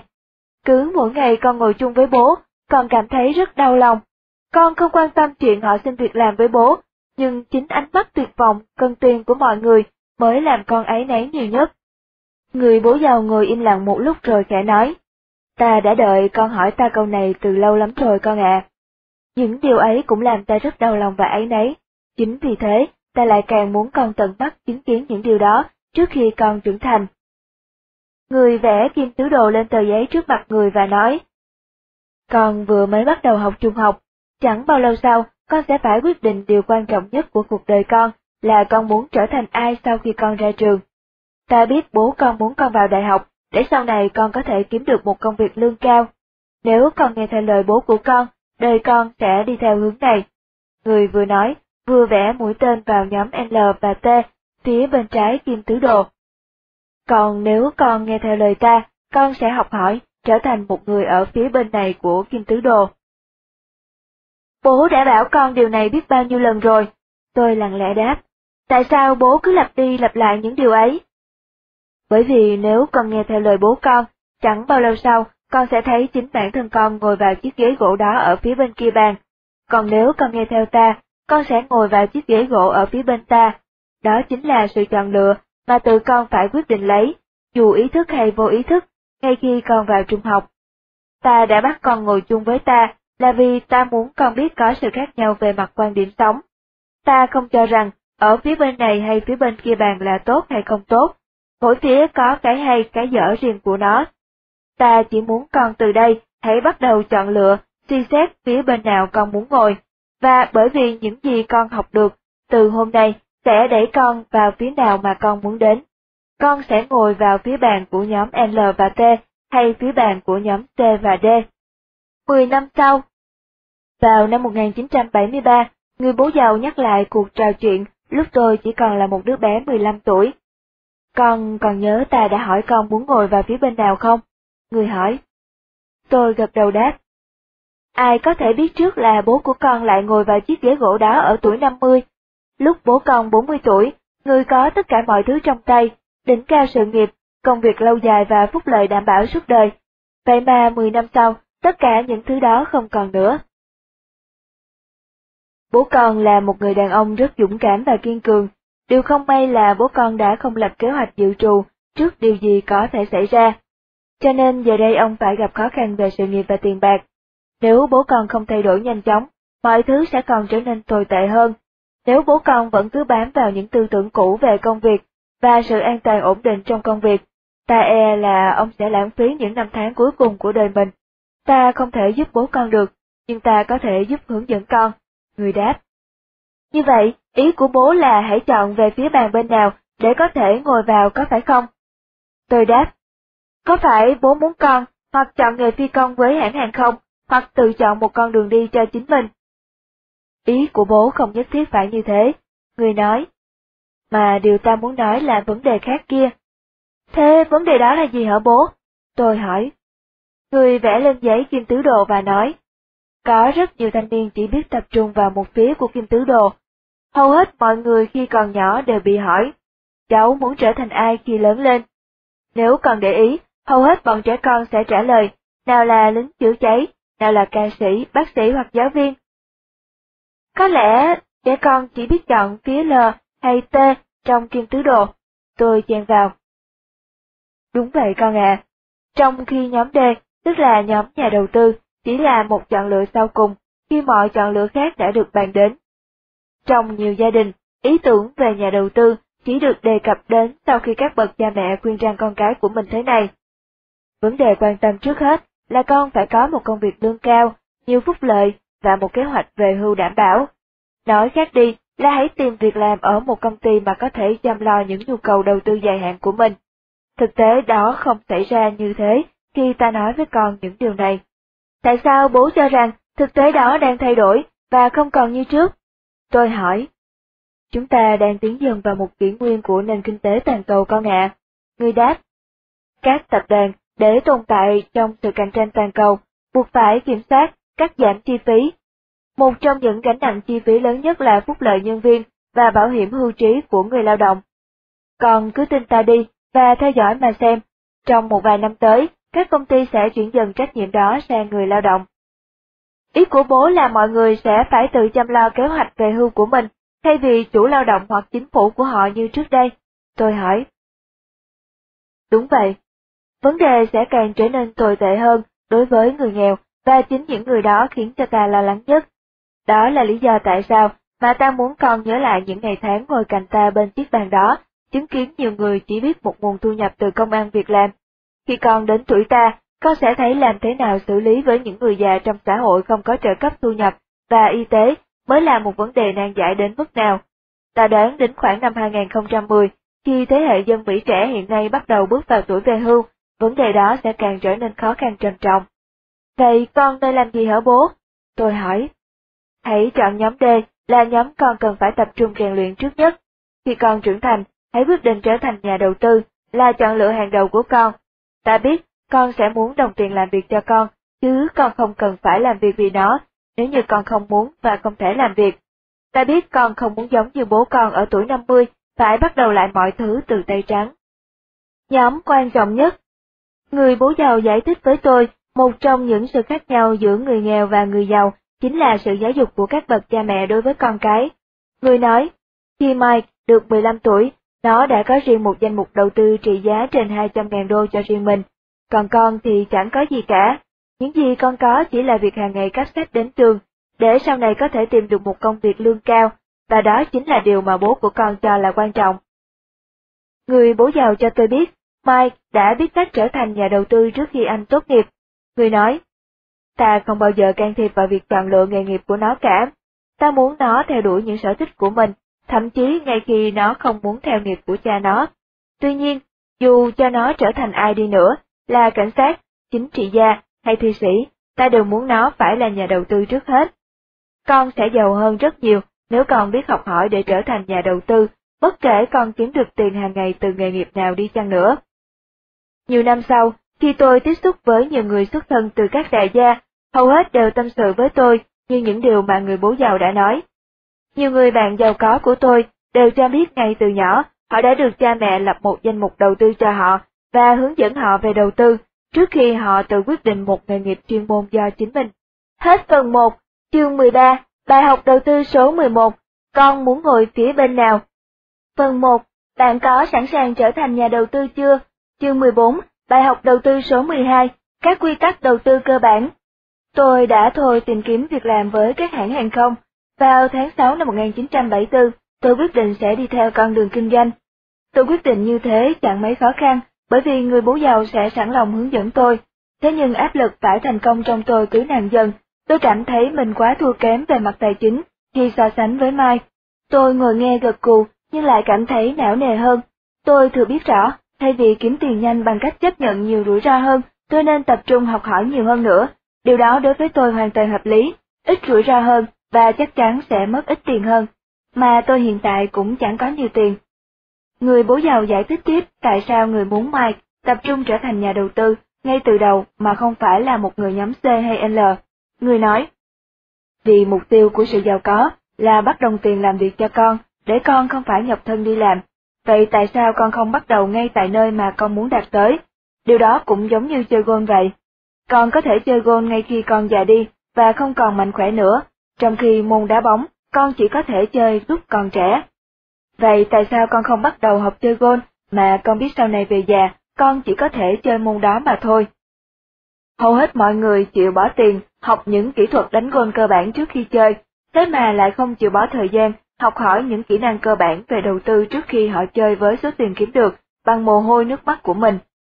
Những điều cơ bản về đầu tư Người bố giàu nói, bây giờ con đã có trong tay hai kế hoạch tài chính, một nhằm an toàn ổn định và một nhằm cho sự tiện nghi. Ta sẽ giải thích về những nguyên tắc cơ bản trong đầu tư. Theo người, sẽ rất rủi ro khi bắt đầu đầu tư mà không có hai kế hoạch này trước hết. Người nói, sau khi con đã có hai kế hoạch tài chính và thực hiện theo chúng, con có thể bắt đầu học hỏi những kỹ năng phức tạp hơn trong việc lựa chọn các công cụ đầu tư khác nhau.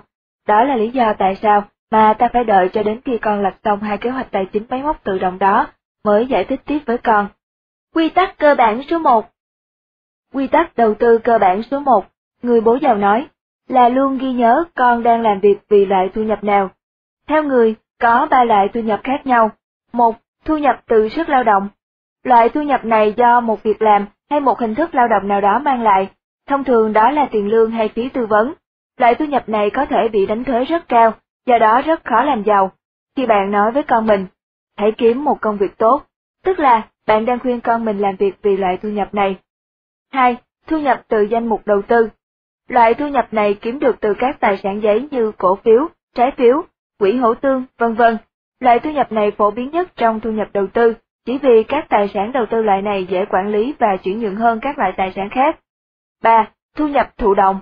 Loại thu nhập kiếm được từ bất động sản, bản quyền tác giả hay độc quyền thương hiệu. Tuy nhiên, thu nhập thụ động từ bất động sản chiếm tới khoảng 80%. Hình thức đầu tư bất động sản có nhiều ưu điểm về mặt thuế. Bố ruột của tôi thường nói với tôi, hãy chăm học ở trường và lấy điểm cao. Khi con có thứ hạng cao ở trường, con sẽ kiếm được một công việc tốt và trở thành một người lao động giỏi. Lúc ấy, tôi và Mike vừa mới vào trung học, người bố giàu khi nghe tôi kể lại, chỉ cười khẩy và nói, bố con là một người lao động giỏi, nhưng sẽ không bao giờ giàu được nếu ông ấy cứ tiếp tục suy nghĩ như thế. Còn các con, nếu nghe theo lời ta, các con sẽ phải làm việc chăm chỉ để kiếm thu nhập từ danh mục đầu tư và thu nhập thụ động nếu các con muốn làm giàu. Quy tắc cơ bản số 2 Quy tắc đầu tư cơ bản số 2, người bố giàu nói, là chuyển thu nhập từ sức lao động thành thu nhập từ danh mục đầu tư hoặc thu nhập thụ động càng nhiều càng tốt. Và đó chính là tất cả những gì mà một nhà đầu tư cần phải làm. Người mỉm cười kết luận, chỉ đơn giản có thế. Nhưng làm sao con làm được? Tôi hỏi, làm sao con kiếm tiền nếu như con không có tiền? Và chuyện gì sẽ xảy ra nếu con mất tiền? Sao sao sao? Người cắt lời tôi, con y như tay đầu bếp Ấn Độ trong phim vậy. Nhưng đó là những câu hỏi thực tế, tôi nhăn nhó. Ta biết chứ, nhưng bây giờ ta chỉ muốn con ghi nhớ điều cơ bản đó thôi, sau này ta sẽ dạy con làm cách nào, được chứ? Và hãy coi chừng những suy nghĩ cực đoan của con, rủi ro bao giờ cũng liền kề với đầu tư, cũng như cuộc đời vậy. Những người hay suy nghĩ cực đoan và sợ mạo hiểm, luôn tự mình đánh mất cơ hội vì tật xấu và sự sợ hãi đó, con hiểu chứ? Quy tắc cơ bản số 3 Quy tắc đầu tư cơ bản số 3, người bố giàu nói tiếp, là bảo vệ nguồn thu nhập mà con kiếm được do chính sức lao động bằng cách đầu tư vào một loại chứng khoán, mà con hy vọng chứng khoán đó sẽ chuyển nguồn thu nhập kia thành nguồn thu nhập thụ động hay thu nhập đầu tư. Bảo vệ bằng một chứng khoán à? Tôi hỏi. Con thực sự không hiểu, thế còn tài sản và nợ thì thế nào? Hỏi đúng lắm, người đáp. Ta đang mở rộng vốn từ vựng cho con đấy, đến lúc con cần phải hiểu về tài sản và nợ, không theo nghĩa thông thường đơn giản nữa. Ý ta muốn nói là mọi chứng khoán không nhất thiết phải là tài sản như nhiều người nghĩ. Ý của bố là một miếng bất động sản hay một cổ phiếu chỉ là một loại chứng khoán chứ không phải là tài sản. Tôi hỏi. Đúng vậy, thế nhưng nhiều người đầu tư bình thường không nhận ra sự khác biệt giữa chứng khoán và tài sản, thậm chí kể cả nhiều chuyên viên tài chính, hầu hết mọi người đều coi chứng khoán đương nhiên là tài sản. Vậy chúng khác nhau ở chỗ nào hả bố? Chứng khoán là một thứ mà con hy vọng có thể bảo vệ, gìn giữ số tiền con kiếm được với nó. Nhìn chung, các loại chứng khoán đều được nhà nước quản lý nghiêm ngặt, thông qua một tổ chức gọi là Ủy ban Giao dịch Chứng khoán. Còn cũng nên lưu ý, người ta không gọi tổ chức ấy là Ủy ban Giao dịch Tài sản. Như vậy, chính phủ biết rõ là các chứng khoán không nhất thiết phải là tài sản. Tôi nói. Người bố giàu gật đầu. Cũng như người ta không gọi là Ủy ban Bảo đảm Chứng khoán, nhà nước thừa biết những gì có thể làm là thiết lập và giám sát thực hiện một hệ thống quy định chặt chẽ, nhằm duy trì trật tự trên thị trường. Nhà nước không đảm bảo bất cứ ai tham gia thị trường chứng khoán cũng đều có thể kiếm lời. Đó là lý do tại sao mà chứng khoán không được gọi là tài sản. Con còn nhớ những định nghĩa cơ bản mà ta đã dạy không? Tài sản là một thứ đem lại cho con tiền, thể hiện qua thu nhập con có được. Và nợ là thứ làm con mất tiền, thể hiện qua các chi phí. Đó chính là một kiến thức về tài chính hết sức cơ bản con ạ. Tôi gật đầu. Như vậy, hoàn toàn tùy thuộc vào người đầu tư mà các chứng khoán sẽ trở thành tài sản hay nợ đối với họ. Đúng vậy, sự rối rắm bắt đầu xảy ra với hầu hết những người đầu tư là khi có một ai đó bảo họ chứng khoán là tài sản. Những người đầu tư bình thường hay lo lắng khi đầu tư bởi vì họ chỉ biết điều đó khi mua chứng khoán, thế nhưng không có nghĩa là họ có thể kiếm được tiền từ chứng khoán đó. Vấn đề ở chỗ là khi mua chứng khoán, họ có thể mất tiền dễ như chơi, người nói. Cho nên, nếu một chứng khoán xin lời, con hãy xem sơ đồ đó, chứng khoán ấy sẽ rót tiền vào cột thu nhập của con, và đó chính là tài sản. Nhưng nếu một chứng khoán xin lỗ, và khoản tiền lỗ ấy thể hiện trong cột chi phí, chứng khoán ấy đã trở thành nợ của con. Trong thực tế, cùng một chứng khoán nhưng có thể biến từ tài sản thành nợ. Chẳng hạn, ta mua 100 cổ phiếu của công ty ABC vào tháng 12, mỗi cổ phiếu giá 20 đô. Vào tháng Giêng, ta bán ra 10 cổ phiếu ở mức giá 30 đô. Như vậy, 10 cổ phiếu đó là tài sản của ta, bởi vì chúng đem lại cho ta lợi nhuận. Nhưng nếu đến tháng 3, ta bán 10 cổ phiếu đó, chỉ còn ở mức giá 10 đô, số cổ phiếu ấy trở thành nợ, bởi vì đã làm cho ta bị lỗ. Người hắn giọng rồi nói tiếp, cho nên ta nhìn vấn đề ở chỗ, những công cụ chứng khoán nào mà ta đầu tư sẽ trở thành tài sản của ta, và hoàn toàn do sự quyết định của ta mà một chứng khoán có thể trở thành tài sản hay nợ. Đó chính là chỗ rủi ro phải không bố? Tôi thêm vào. Chính sự thiếu hiểu biết của người đầu tư khi phân biệt một chứng khoán nào là tài sản hay nợ mới làm cho đầu tư trở nên rủi ro đối với họ. Quy tắc cơ bản số 4 Quy tắc cơ bản số 4 Người đầu tư mới thực sự là tài sản hay nợ, người bố giàu nói. Sao vậy bố? Tôi hỏi. Tại sao không phải là đầu tư hay chứng khoán, mà lại là người đầu tư mới là tài sản hay nợ? Người bố giàu gật gù. Con thường nghe mọi người nói, đầu tư là rủi ro chứ. Nhưng thực sự, chính nhà đầu tư mới là rủi ro, mới là tài sản hay nợ. Ta đã từng chứng kiến nhiều chuyên gia đầu tư bị lỗ trong khi khối người đầu tư bình thường khác lại kiếm được lời. Ta cũng đã từng sang nhượng nhiều công ty của ta cho các doanh nhân, để rồi những công ty đó chẳng bao lâu sau tuyên bố phá sản. Ta đã gặp nhiều người, mua được những miếng đất cực tốt, và làm giàu từ những miếng đất đó, nhưng rồi vài năm sau, chính những miếng đất đó tụt giá thê thảm. Trong thực tế con ạ, một người đầu tư khôn ngoan thường hay bám sát một người đầu tư mạo hiểm khác, bởi vì đó chính là nơi phát sinh nhiều cơ hội đầu tư rất hời. Chính vì vậy mà bố thích nghe những câu chuyện đầu tư lỗ lã, bố muốn tìm hiểu tại sao chúng lại rơi vào tình trạng thất bại, mà từ đó bố có thể mặc cả mua lại. Tôi nói, và bố cũng không thích nghe những người huênh hoang về những khoản lời mà họ kiếm được từ thị trường chứng khoán hay địa ốc. Đúng vậy con ạ, à. hẳn con đã quan sát ta rất kỹ, người đáp. Nghe những câu chuyện làm giàu chụp giật chỉ là chuyện của kẻ ngu, những câu chuyện ấy chỉ càng khiến cho ta trở thành kẻ thua cuộc nếu ta nghe theo. Nếu một cổ phiếu được tất cả mọi người biết đến, hay đã xin lời từ lâu, thông thường kẻ nắm giữ cổ phiếu ấy đã gần xong cuộc chơi với mình, và chẳng bao lâu sẽ nhảy ra ngoài. Là một người đứng trong nhóm C và D, ta muốn tìm kiếm những chứng khoán nào hiện đang là nợ để biến chúng thành tài sản, hoặc đợi một người nào đó bắt đầu biến chúng thành tài sản. Điều đó làm bố chẳng khác nào một người đầu tư ngược đời hay đi ngược lại cảm tính chung của mọi người trên thị trường. Tôi đánh bạo nói. Ý nghĩ đó của con chính là ý nghĩ của một tay đầu tư nghiệp dư con ạ. Hầu hết mọi người coi kẻ đầu tư theo trường phái phản đối là một kẻ chống lại xã hội, chống lại đám đông. Nhưng điều đó hoàn toàn không đúng. Là một người thuộc nhóm C và D, ta coi ta như một tay thợ sửa chữa. Ta muốn tìm kiếm những chỗ rạn nứt, gãy vỡ, và xem xét có nên sửa chúng hay không. Nếu chúng có thể sửa được, thế thì những thứ đó sẽ trở thành một cơ hội đầu tư tốt, chỉ khi nào những nhà đầu tư khác muốn chúng được sửa lại. Còn nếu như chẳng có ma nào thèm đoái hoài đến chúng, ta cũng chẳng dạy gì bỏ công sức của mình lao vào. Cho nên, một nhà đầu tư đúng nghĩa phải có cùng sở thích với đám đông, và đó chính là lý do tại sao ta không gọi là một tay đầu tư ngược đời thực sự. Ta sẽ không bao giờ nhảy vào một khoản đầu tư nào mà không một ai thèm lưu tâm hay tỏ ra thích thú. Quy tắc cơ bản số 5 Quy tắc đầu tư cơ bản số 5 là, một nhà đầu tư đúng nghĩa phải chuẩn bị đối phó trước bất kỳ tình huống nào có thể xảy ra. Người nói tiếp, một tay đầu tư lơ mơ nửa vời, chỉ biết cố công suy đoán chuyện gì sẽ xảy ra và xảy ra khi nào. Thế ý của bố là sao hả bố? Tôi hỏi. Còn có bao giờ nghe một người nào đó nói thế này không? Tôi lẽ ra đã mua miếng đất một mẫu Anh đó giá 500 đô cách đây 20 năm. Bây giờ nhìn nó xem, một tay nào đó vừa xây một trung tâm thương mại sát bên, và miếng đất ấy giờ đây có trị giá đến 500.000 đô. Có, còn có nghe những câu chuyện tương tự như thế rất nhiều lần. Chúng ta ai cũng nghe cả. Người bố giàu nói, đó là một ví dụ mà một người muốn đầu tư không chịu chuẩn bị. Hầu hết các cơ hội đầu tư làm cho con giàu chỉ xảy ra trong giới hạn về mặt thời gian, chẳng hạn như trong một vài giây trên thế giới mua bán, hay trong hàng năm trời như trên thị trường địa ốc. Nhưng cho dù khoảng thời gian xuất hiện cơ hội đó dài ngắn thế nào, nếu con không chuẩn bị với vốn hiểu biết, kinh nghiệm và tiền dư của mình, cơ hội đó sẽ vụt mất khỏi tay con. Vậy làm thế nào để chuẩn bị? Con cần phải tập trung và ghi nhớ những gì mà người khác đang tìm kiếm.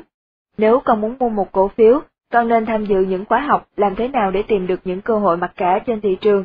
Đối với bất động sản cũng vậy, mọi thứ đều bắt đầu từ việc luyện tập bộ não của con, biết tìm kiếm những gì cần tìm và chuẩn bị sẵn sàng cho những cơ hội đầu tư xuất hiện trước mắt con.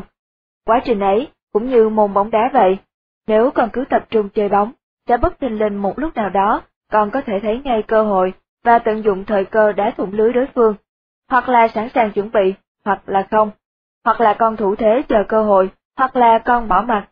Cho dù con lỡ mất một cơ hội ghi bàn trong bóng đá hay trong đầu tư, vẫn luôn luôn có cơ hội ngàn vàng khác chào đón con. Điều đáng mừng là trong thế giới ngày nay, càng có nhiều cơ hội hơn, nhưng trước tiên, con cần phải chọn lựa cuộc chơi đó và học các luật chơi. Cho nên bố cứ mỉm cười khi một ai đó kể cho bố nghe họ đã lỡ mất một cơ hội ngàn vàng, hay bảo bố phải chộp lấy cơ hội đó. Đúng vậy, có rất nhiều người xuất thân từ lối suy nghĩ về sự khan hiếm trong đời, mà lẽ ra nên là sự đầy dẫy và phong phú. Họ thường than vang khi để lỡ mất một cơ hội nào đó, hoặc cứ luôn tin cơ hội đó là duy nhất trong đời họ. Nếu con chịu khó học hỏi và tích lũy kinh nghiệm trong giới C và D, con sẽ có nhiều thời gian hơn và thấy nhiều cơ hội hơn để chọn lựa. Và nhất là, sự tự tin của con sẽ nhiều hơn, bởi vì con có thể nhảy vào một cơ hội xấu mà ai ai cũng chê để biến nó thành một cơ hội đầu tư tốt. Đó chính là điều mà ta muốn nói về đầu tư thời gian của mình, để có thể lúc nào cũng trong tư thế sẵn sàng chuẩn bị. Nếu còn sống trong tư thế đó, sẽ có những cơ hội ngàn vàng hiện ra trước mắt con từng ngày. Lúc nãy bố nói đừng suy đoán, ý bố là sao? Tôi hỏi. À thế con có bao giờ nghe nhiều người nói thế này không? Chuyện gì xảy ra nếu thị trường sụp đổ? Vốn đầu tư của tôi lúc đó sẽ ra sao? Chính vì thế mà tôi sẽ không mua đâu, tôi thà ngồi đợi và xem chuyện gì xảy ra. Nhiều lần bố ạ, tôi nói. Ta đã nghe chuyện nhiều người, khi được giới thiệu một cơ hội đầu tư tốt, cứ né tránh bỏ qua, bởi vì họ sợ khi suy đoán những hiểm họa sẽ xảy ra. Chính vì thế, họ mua lúc không nên mua, và bán lúc không nên bán, chỉ vì những quyết định của họ hoàn toàn lệ thuộc vào những suy đoán bi quan hoặc lạc quan của mình. Điều đó sẽ khắc phục được nếu họ có thêm chút ít kinh nghiệm, hiểu biết và chuẩn bị đối phó, tôi nói. Chính xác, hơn nữa, một trong những tính cách đặc trưng của một người đầu tư giỏi là biết chuẩn bị kiếm lời ngay khi thị trường vừa đi lên hay đi xuống. Trong thực tế, những nhà đầu tư tài giỏi thường kiếm nhiều tiền hơn khi thị trường đi xuống, chỉ bởi lẽ là thị trường thường suy sụp ở tốc độ nhanh hơn đi lên. Nếu con không sẵn sàng cho cả hai tình huống đó, thế thì chính con, chứ không phải công cụ đầu tư, mới là rủi ro. Nhưng làm thế nào để con chuẩn bị? Làm thế nào con có thể tập trung rèn luyện tinh thần đó, thay vì cứ suy đoán lung tung? Ta sẽ dạy cho con những kỹ thuật đầu tư cơ bản mà mọi nhà đầu tư chuyên nghiệp cần phải biết, như bán trước, mua sau, quyền mua, quyền bán, hợp đồng hai chiều, vân vân. Nhưng những thứ đó hãy để sau này. Còn bây giờ, bao nhiêu đó đã là quá đủ, để con có thể thấy được, thái độ chuẩn bị sẽ có lợi cho con rất nhiều so với thói quen suy đoán lung tung. Con còn một câu hỏi nữa về sự chuẩn bị bố ạ, tôi nói. Câu hỏi gì vậy?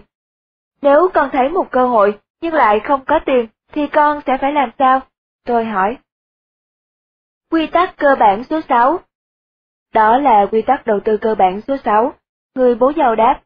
Nếu con chuẩn bị, nghĩa là con có hiểu biết và kinh nghiệm, và tìm thấy một cơ hội tốt, thế thì tiền bạc sẽ tìm đến con, hoặc là con phải đi kiếm nó. Những cơ hội tốt thường khiến cho con người trở nên tham vọng, nhưng ta không ám chỉ tham vọng ở nghĩa xấu đâu nhé. Ta muốn đề cập sự tham vọng ở đây chỉ là một cảm xúc rất người, một cảm tính mà ai ai cũng có. Nếu một người tìm thấy một cơ hội tốt, cơ hội đó sẽ tự nó lôi cuốn tiền bạc đổ đến, còn nếu cơ hội đó không tốt, sẽ khó mà kêu gọi vốn đổ vào đó con à. Bố có bao giờ nhìn thấy một cơ hội tốt, nhưng không kêu gọi được vốn chưa? Nhiều lần lắm, nhưng không phải bản thân cơ hội đó không lôi cuốn được vốn, mà chính người kiểm soát cơ hội đó không kêu gọi được vốn. Nói cách khác, cơ hội đó sẽ trở nên tốt nếu người đó không tham gia vào. Điều đó cũng tương tự như một chiếc xe đua loại xịn và một tay đua hạng trung bình. Cho dù chiếc xe đó tốt đến mức nào đi nữa, sẽ chẳng có ai dám đặt cược vào tay đua trung bình ấy. Trong địa ốc, nhiều người thường nói, mấu chốt làm giàu là địa điểm và địa điểm.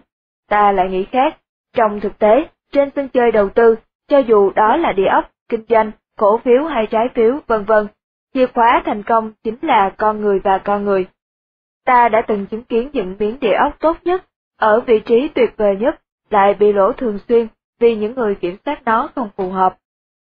Như vậy, nếu con đã chuẩn bị, có kinh nghiệm, từng trải, và khi con kiếm được một cơ hội tốt, việc gọi vốn đầu tư không phải là điều khó. Đó là kinh nghiệm của ta. Điều không may là có rất nhiều cơ hội tệ, mà những nhà đầu tư như ta sẽ không mạo hiểm đầu tư, lại thường xuyên xuất hiện trước những người đầu tư không chuyên, và những tay đầu tư không chuyên đó lại thường thất bại lỗ lã. Đó là lý do tại sao mà Ủy ban Giao dịch Chứng khoán ra đời, tôi nói. Vai trò của nó là bảo vệ một người đầu tư trung bình trước những cơ hội đầu tư tồi tệ. Đúng vậy. Người đáp. Nhiệm vụ hàng đầu của nhà đầu tư là đảm bảo tiền của họ an toàn, kế tiếp mới là việc chuyển số tiền đó thành thu nhập, thành lời. Đến khi đó, con sẽ thấy bản thân con hay người khác mà con tin tưởng có thể biến số tiền đó thành tài sản hay không. Ở đây ta lặp lại với con một lần nữa, công cụ đầu tư không nhất thiết phải rủi ro hay an toàn, mà cốt lõi chính là người đầu tư. Vậy đó có phải là quy tắc đầu tư cơ bản cuối cùng không vậy bố? Tôi hỏi. Chưa đâu con ạ, à. người đáp. Đầu tư là một lĩnh vực mà trong đó, những quy tắc cơ bản còn có thể học đi, học lại suốt đời. Con càng lĩnh hội những quy tắc cơ bản đó sâu sắc chừng nào, con sẽ càng kiếm được nhiều tiền và mạo hiểm ít chừng đó. Nhưng còn có thêm một quy tắc đầu tư cơ bản nữa mà ta muốn nói nốt với con, đó là quy tắc đầu tư cơ bản số 7. Quy tắc cơ bản số 7 Quy tắc đó là gì? Đó chính là khả năng đánh giá rủi ro và lợi nhuận. Người đáp. Bố cho con một thí dụ đi. Giả sử hai kế hoạch đầu tư cơ bản của con đang thực hiện rất tốt, giúp con để giành được một khoản tiền 25.000 đô chẳng hạn. Với số tiền đó, con có thể bắt đầu suy nghĩ đến những cơ hội đầu tư to lớn hơn. Dĩ nhiên số tiền đó cho dù con có bị mất cũng không đến nỗi khiến con nghĩ là đến ngày tận thế. Với hai kế hoạch cơ bản kia, con vẫn có thể mua đồ ăn hàng ngày, đổ xăng đi lại, và mất thêm một khoảng thời gian để tích lũy lại 25.000 đô đó. con sẽ đánh giá như thế nào nếu con muốn đầu tư 25.000 đô? Này nhé, giả dụ anh họ con muốn mở một nhà hàng bánh mì kẹp thịt và cần 25.000 đô làm vốn, con coi đó có thể là một cơ hội đầu tư tốt hay không? Về mặt cảm tính thì có thể là tốt đấy, nhưng trên phương diện tài chính thì không. Tôi trả lời. Sao con lại nghĩ vậy? Người hỏi. Có quá nhiều rủi ro, trong khi lời không nhiều. Tôi đáp. Và nhất là làm sao lấy lợi vốn. Điều quan trọng nhất ở đây không phải là mức lời trên số vốn bỏ ra, mà chính là làm sao quay vốn về mình. Bố đã từng nói, đảm bảo sự an toàn của đồng vốn là điều quan tâm hàng đầu. Giỏi lắm. Người nói, nhưng nếu ta nói với con rằng, người anh họ đó đã từng làm việc trong một công ty nhà hàng bánh mì kẹp thịt hàng đầu trong nước suốt 15 năm qua, từng là nhà quản lý nhà hàng, và hiện đang muốn xây dựng riêng cho mình một hệ thống nhà hàng trên thế giới, vậy thì con nghĩ sao? Và nếu như chỉ với 25.000 đô đó, con có thể mua 5% cổ phần của công ty, con sẽ còn quan tâm không? Khi đó thì có bố ạ, tôi đáp. Cùng một mức độ rủi ro, nhưng lần này mức lời cao hơn, thế nhưng con vẫn nghĩ cơ hội đó còn nhiều rủi ro lắm. Đúng vậy, người đáp. Đó chính là ví dụ về quy tắc cơ bản đánh giá giữa rủi ro và lợi nhuận đối với một nhà đầu tư. Nhưng làm thế nào một người đầu tư có thể đánh giá được những cơ hội như thế? Tôi hỏi. Con hỏi đúng lắm. Đó là đầu tư vì mục đích làm giàu, sau khi con đã đầu tư vì sự an toàn và tiện nghi. Điều con hỏi chính là những kỹ năng cần có để tham gia vào sân chơi, đầu tư của giới nhà giàu. Như vậy không phải đầu tư là rủi ro, mà chính người đầu tư không có đủ kỹ năng mới làm cho đầu tư thêm rủi ro hơn. Tôi nói.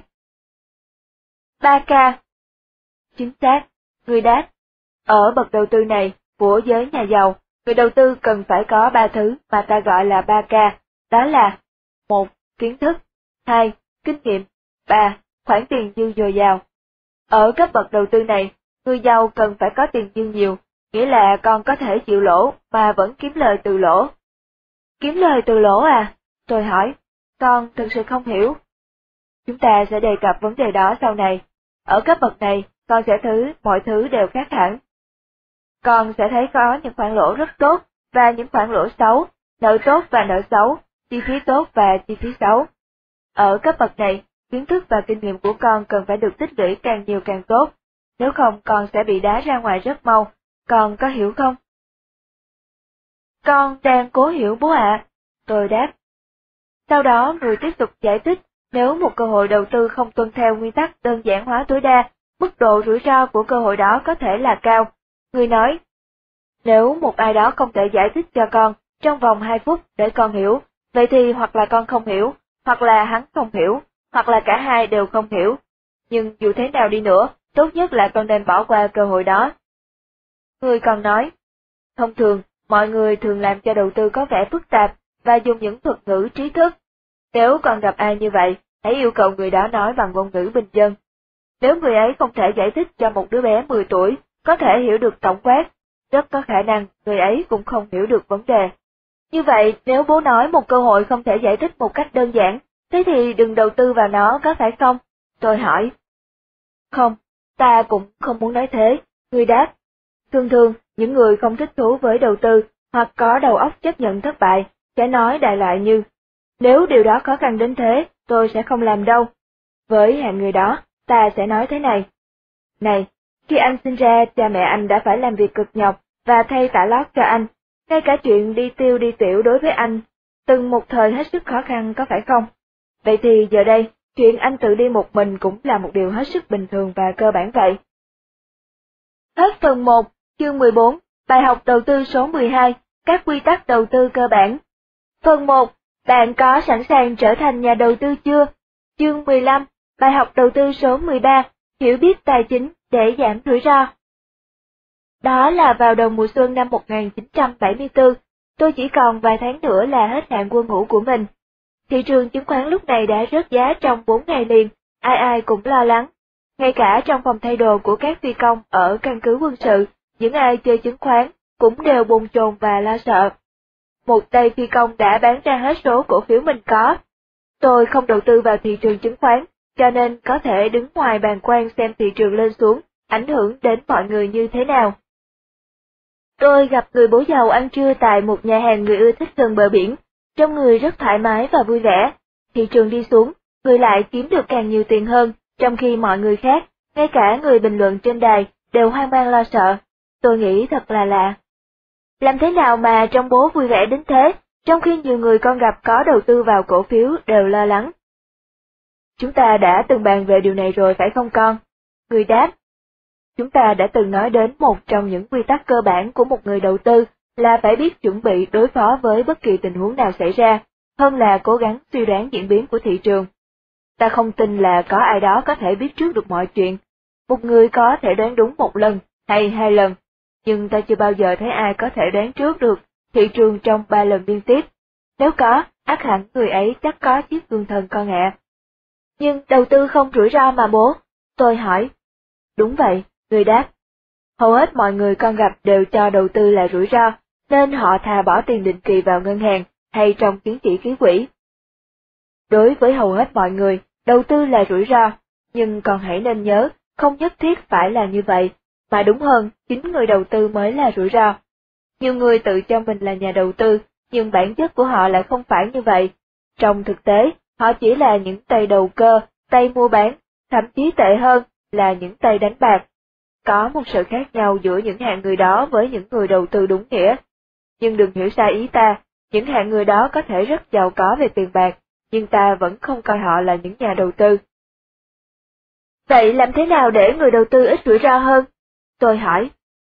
Còn hỏi hay lắm. Người đáp. Nhưng hay hơn nữa là con nên hỏi làm thế nào con có thể trở thành một người đầu tư kiếm được nhiều tiền mà không phải chịu nhiều rủi ro. Và làm thế nào để có thể giữ được số tiền mà con kiếm được. Đúng đó bố, câu hỏi của bố đi thẳng vào vấn đề hơn. Tôi trả lời. Thế thì ta cũng trả lời y như vậy, đó chính là giữ mọi thứ đơn giản và hiểu được những quy tắc cơ bản về đầu tư. Hãy khởi sự từ những kế hoạch tài chính cơ bản, vì sự an toàn ổn định và tiện nghi. Hãy tìm những người mà con tin cậy để có thể thực hiện những kế hoạch đó cho con, trong khi con chỉ cần phải tuân theo hai kế hoạch đó một cách hoàn toàn tự động và máy móc, mà không cần suy nghĩ nhiều. Sau đó, con cần phải biết cái giá trở thành một người đầu tư muốn kiếm được nhiều tiền, mà lại ít rủi ro hơn. Cái giá đó là gì vậy? Thời gian con ạ. Thời gian là tài sản quan trọng nhất của con. Nếu con không chịu đầu tư vào thời gian của con, vậy thì tốt hơn hết con nên đưa vốn cho những người đang đi theo kế hoạch tài chính mà con lựa chọn. Có nhiều người mơ mộng làm giàu, nhưng lại không dám bỏ thời gian của mình để đầu tư học hỏi. Tôi biết người vẫn còn lượn lờ bên ngoài để thử tôi có chuẩn bị tinh thần và sẵn sàng học hỏi hay chưa. Tôi cũng biết người đang muốn thử ý chí của tôi có dám bỏ thời gian và công sức của mình để tích lũy những kiến thức mà tôi cần phải biết. Vì thế, tôi cất cao giọng nói với người, mà tôi nghĩ những người ngồi bên cạnh đều có thể nghe được. Con muốn học hỏi bố ạ, con sẵn sàng bỏ thời gian của mình, bố sẽ không phải hối tiếc vì lãng phí thời giờ để dạy cho con đâu. Tốt lắm. Người nói, ta đã chờ đợi để thấy ngọn lửa đam mê đó bùng cháy trong con. Sáng nay khi con bước vào và lo lắng nói với ta về thị trường, ta cảm thấy lo cho con con ạ. Nếu con để cho diễn biến thị trường kiểm soát và ngự trị cuộc đời con, con không nên trở thành nhà đầu tư. Quy tắc kiểm soát số 1 phải có đối với người đầu tư là con phải biết kiểm soát chính mình. Nếu con không kiểm soát được bản thân con, sự lên xuống thị trường sẽ nghiền nát con, và con sẽ bị thất bại ê chề trong bất kỳ cú lên xuống nào đó của thị trường. Lý do hàng đầu mà mọi người không trở thành những nhà đầu tư giỏi là vì họ không biết kiểm soát được bản thân họ và những cảm xúc của họ. Nỗi lo lắng về một sự an toàn ổn định và tiện nghi chiếm lĩnh trái tim, linh hồn và đầu óc họ. Như ta đã nói, người đầu tư thực thụ không quan tâm mấy đến hướng đi của thị trường và có thể kiếm tiền trong bất kỳ diễn biến nào của thị trường.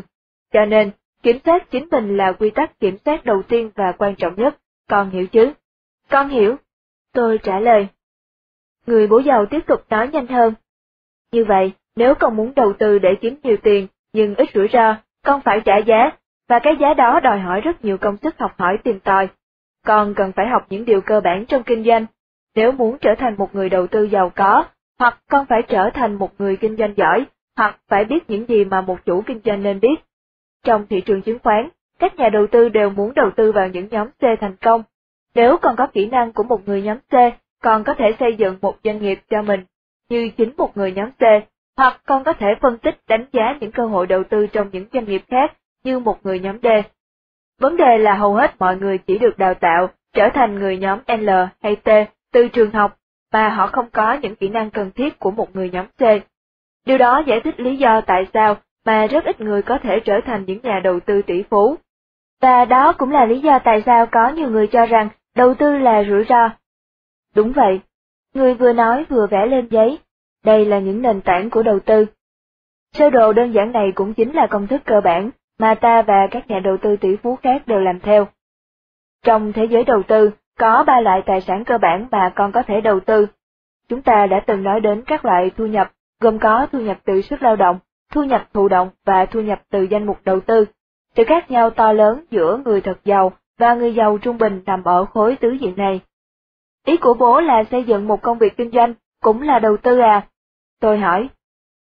Đó có thể là hình thức đầu tư hữu hiệu nhất nếu như con muốn trở thành một nhà đầu tư giàu có. Khoảng 80% các nhà tỷ phú đều làm giàu từ xây dựng kinh doanh. Hầu hết mọi người đều làm việc cho những người hoặc xây dựng kinh doanh hoặc đầu tư vào kinh doanh. Mọi người sau đó lại hỏi, tại sao tay xây dựng kinh doanh mà họ đang làm việc lại giàu đến thế? Câu trả lời là người đi xây dựng kinh doanh đó luôn luôn đổi tiền bạc lấy tài sản. Có nghĩa là người xây dựng kinh doanh, tức chủ doanh nghiệp, luôn coi tài sản có giá trị hơn tiền bạc. Tôi hỏi, đó chỉ là một phần vấn đề thôi con ạ, bởi vì tất cả những gì mà một nhà đầu tư làm là đổi thời gian, kinh nghiệm và tiền bạc của mình lấy một chứng khoán mà người ấy hy vọng trở thành tài sản. Cũng như con dùng tiền mua một miếng đất đầu tư hay cổ phiếu, người chủ doanh nghiệp sẽ trả tiền cho mọi người để xây dựng một tài sản kinh doanh.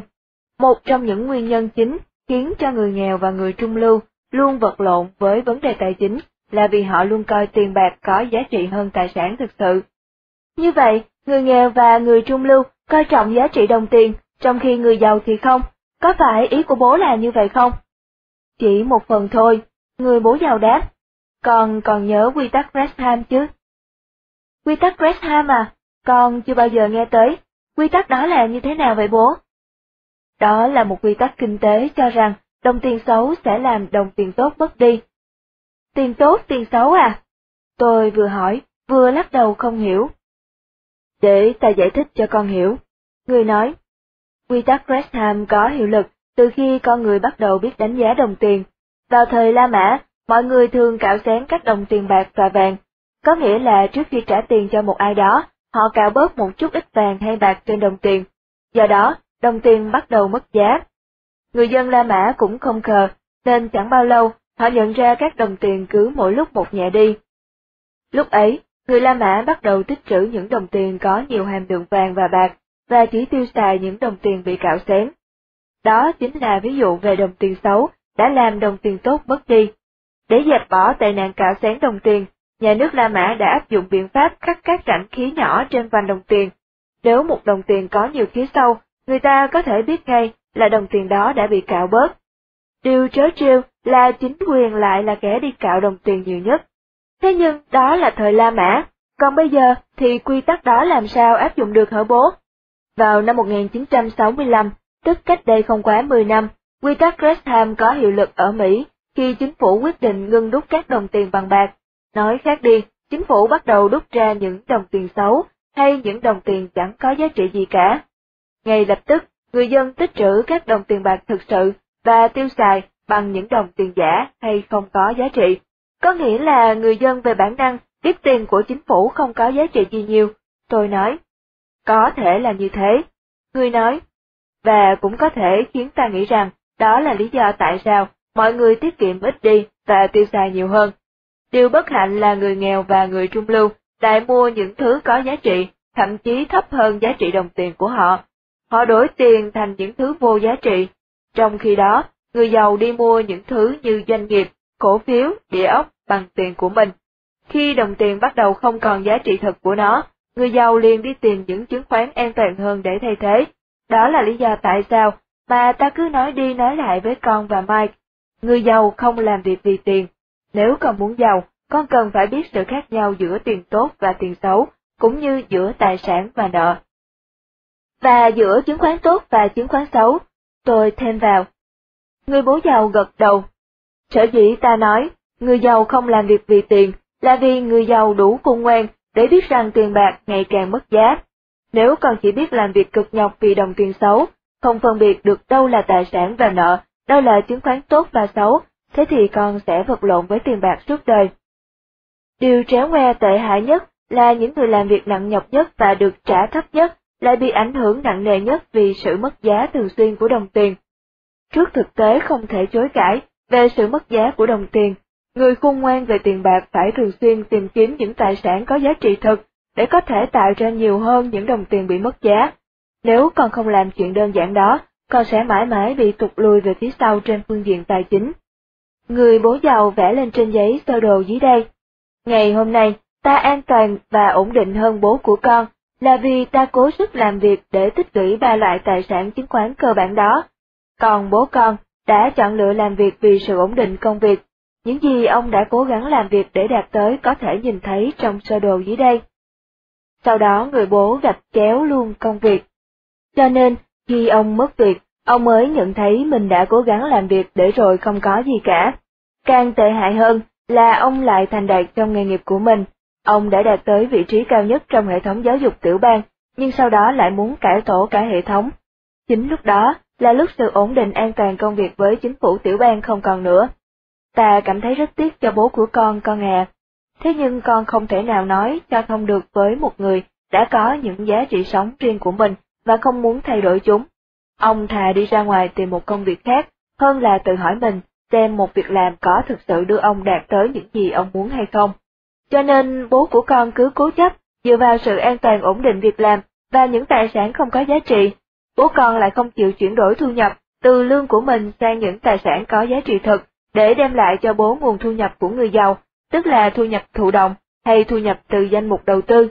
Tôi nói, bố con lẽ ra đã có thể thực hiện được điều đó trước khi người dự định cải tổ hệ thống giáo dục. Bố con là một người đàn ông dũng cảm, kiên cường, có học thức cao, nhưng lại không được đào tạo tốt về mặt tiền bạc.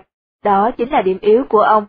Nếu bố con giàu có, ông có thể ảnh hưởng hệ thống bằng những vận động đóng góp tiền bạc. Nhưng vì không có tiền, ông chỉ biết cách phản đối và thách đố chính quyền. Hành động đó đã làm cho ông mất việc và thất nghiệp vĩnh viễn ngay trong nghề nghiệp của ông. Tại sao đầu tư không rủi ro? Con đã quyết định rồi. Tôi nói, con không theo đuổi nghề phi công nữa, con sẽ tìm kiếm một công việc ở một công ty có các chương trình huấn luyện về bán hàng, mà nhờ đó con có thể vượt qua được nỗi sợ bị từ chối và có thể học được cách bán hàng, giao tiếp mà bố từng khuyến khích con. Tốt lắm, người bố giàu nói. Cả hai tập đoàn IBM và Xerox đều có những chương trình huấn luyện nhân viên tuyệt vời. Nếu con muốn trở thành người nhóm C, con phải biết cách bán hàng, cũng như hiểu rõ thị trường. Con cũng cần phải có bộ mặt thật dày, không ngại khi người khác nói không với con.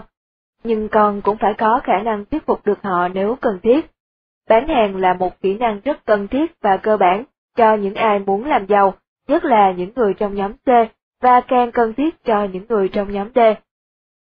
Con có một câu hỏi rất muốn hỏi bố. Tôi nói. Hỏi đi. Người đáp.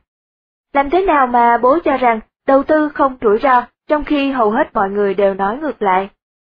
Dễ thôi con ạ. Người đáp. Ta có thể đọc hiểu các báo cáo tài chính, trong khi hầu hết mọi người không làm được. Sự hiểu biết về tài chính là một trong những kỹ năng cơ bản quan trọng nhất của người đầu tư, nhất là khi con muốn trở thành một nhà đầu tư cẩn thận, nhà đầu tư bên trong và nhà đầu tư giàu có. Những ai không có hiểu biết tài chính sẽ không thể nào nhìn thấy diễn biến bên trong của một cơ hội đầu tư, cũng như vị bác sĩ nhờ các bản chụp TX để khám nghiệm bộ xương bên trong cơ thể con. Một bản báo cáo tài chính giúp con khám phá được sự thật bên trong của một cơ hội đầu tư, đối chiếu các dữ kiện kiểm tra các nguồn tin theo dệt, nhìn thấy cơ hội và đánh giá được mức độ rủi ro. Đọc hiểu báo cáo tài chính của một doanh nghiệp hay một cá nhân chẳng khác nào đọc tiểu sử và lý lịch của doanh nghiệp hay cá nhân đó. Như vậy, một trong những lý do khiến cho mọi người nghĩ rằng đầu tư là rủi ro là vì họ không hề được dạy đọc hiểu báo cáo tài chính. Tôi ngạc nhiên hỏi, và chính vì vậy, bố đã bắt đầu dạy cho con và Mai đọc hiểu báo cáo tài chính từ khi tụi con chỉ mới được 9 tuổi. Con còn nhớ không, khi con được 9 tuổi, con đã từng nói với ta là con muốn giàu. Khi ấy ta đã bắt đầu dạy con những điều sơ đẳng như không bao giờ làm việc vì tiền, học cách tìm kiếm cơ hội chứ không phải là việc làm, và học cách đọc hiểu báo cáo tài chính. Hầu hết mọi người tốt nghiệp đều đi tìm việc làm, chứ không phải là cơ hội. Mọi người đều được dạy phải cần mẫn làm việc, để được lên lương, thay vì kiếm được nhiều thu nhập hơn từ các tài sản địa ốc hay danh mục đầu tư. Và hầu như mọi người đều không được dạy cách cân đối tài khoản, thậm chí càng ít được dạy cách đọc và lập báo cáo tài chính. Do đó, cũng chẳng ngạc nhiên gì khi họ cho rằng đầu tư là rủi ro. Một doanh nghiệp phải có báo cáo tài chính. Một chứng chỉ cổ phiếu là một sự phản ánh báo cáo tài chính. Mỗi miếng địa ốc kinh doanh cũng phải có một báo cáo tài chính, và mỗi người trong chúng ta cũng có một bản báo cáo tài chính cho riêng mình. Người bố giàu nói. Mỗi chứng khoán và mỗi người ư? Tôi hỏi. Kể cả bố con và mẹ con ư? Đúng vậy, người nói. Bất cứ mọi thứ, cho dù đó là một doanh nghiệp, một miếng địa ốc hay con người, thể có sự giao dịch tiền bạc, đều cần phải có một bản tóm tắt thu chi và tương đối tài chính, cho dù ý thức hay vô thức.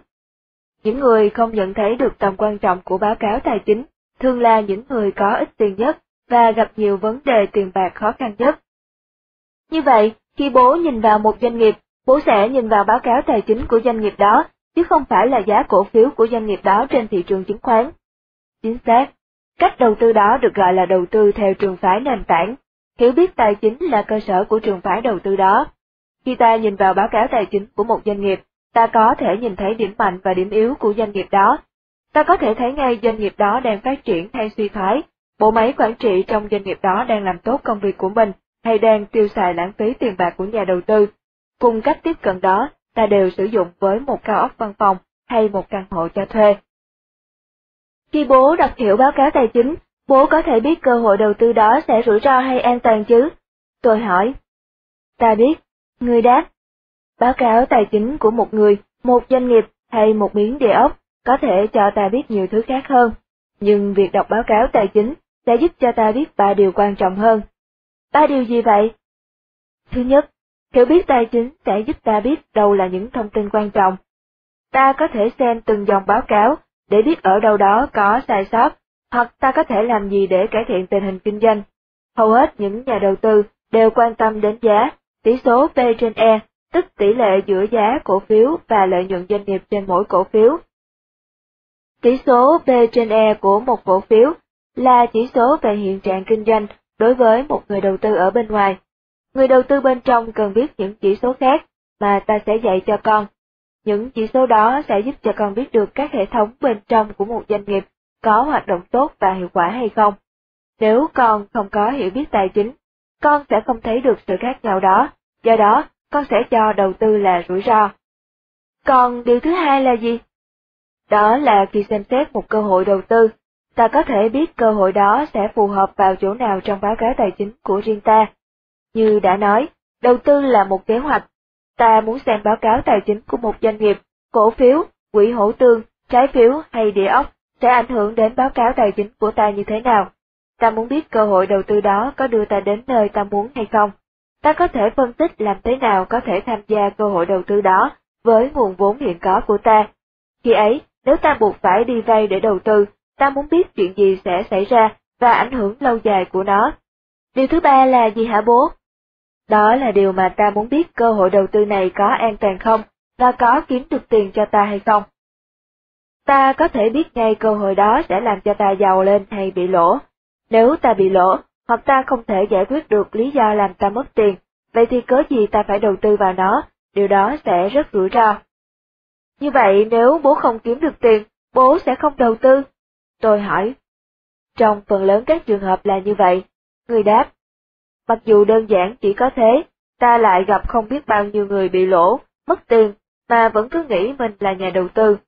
Nhiều người đầu tư vào địa ốc và tháng nào cũng bị lỗ, nhưng vẫn cứ nói cứng. Chính phủ sẽ cho phép tôi trừ các khoản lỗ này vào thu nhập chịu thuế. Nói như thế chẳng khác nào như nói, nếu anh mất một đồng, chính phủ sẽ trả lại cho anh 30 xu. Rất ít chủ doanh nghiệp và nhà đầu tư biết cách tận dụng các ưu đãi của chính phủ, thế nhưng trên thực tế, vẫn có người làm được. Tại sao không kiếm được một đồng, mà còn hưởng được thêm 30 xu ưu đãi từ chính phủ? Những người làm được như thế mới là những nhà đầu tư thực thụ. Mọi người làm được như thế thực sự à? họ mất tiền, mà vẫn cứ nghĩ đó là đầu tư. Hơn thế nữa, họ còn coi việc mất tiền để được giảm thuế thu nhập là một ý tưởng hay. Còn có biết sẽ dễ dàng đến thế nào khi tìm kiếm một cơ hội đầu tư làm mất tiền không? Người hỏi. Con nghĩ rất dễ, thế giới này đầy ắp những cổ phiếu, quỹ hỗ tương, bất động sản và doanh nghiệp kinh doanh không kiếm được tiền. Hiểu biết tài chính là một kỹ năng rất cơ bản của một người đầu tư làm giàu. Kỹ năng cơ bản khác là đầu tư để sinh lời. Không bao giờ được có ý nghĩ đầu tư với ý định mất tiền, để được giảm thuế trong đầu con cả. Con đầu tư chỉ vì một lý do duy nhất là kiếm tiền, con nhớ chứ. Sổ liên lạc gia đình Khi gần kết thúc bài học trong ngày, người bố giàu nói, Bây giờ con hiểu được lý do tại sao ta đã yêu cầu con lập báo cáo tài chính cho riêng con thường xuyên rồi chứ. Tôi gật đầu.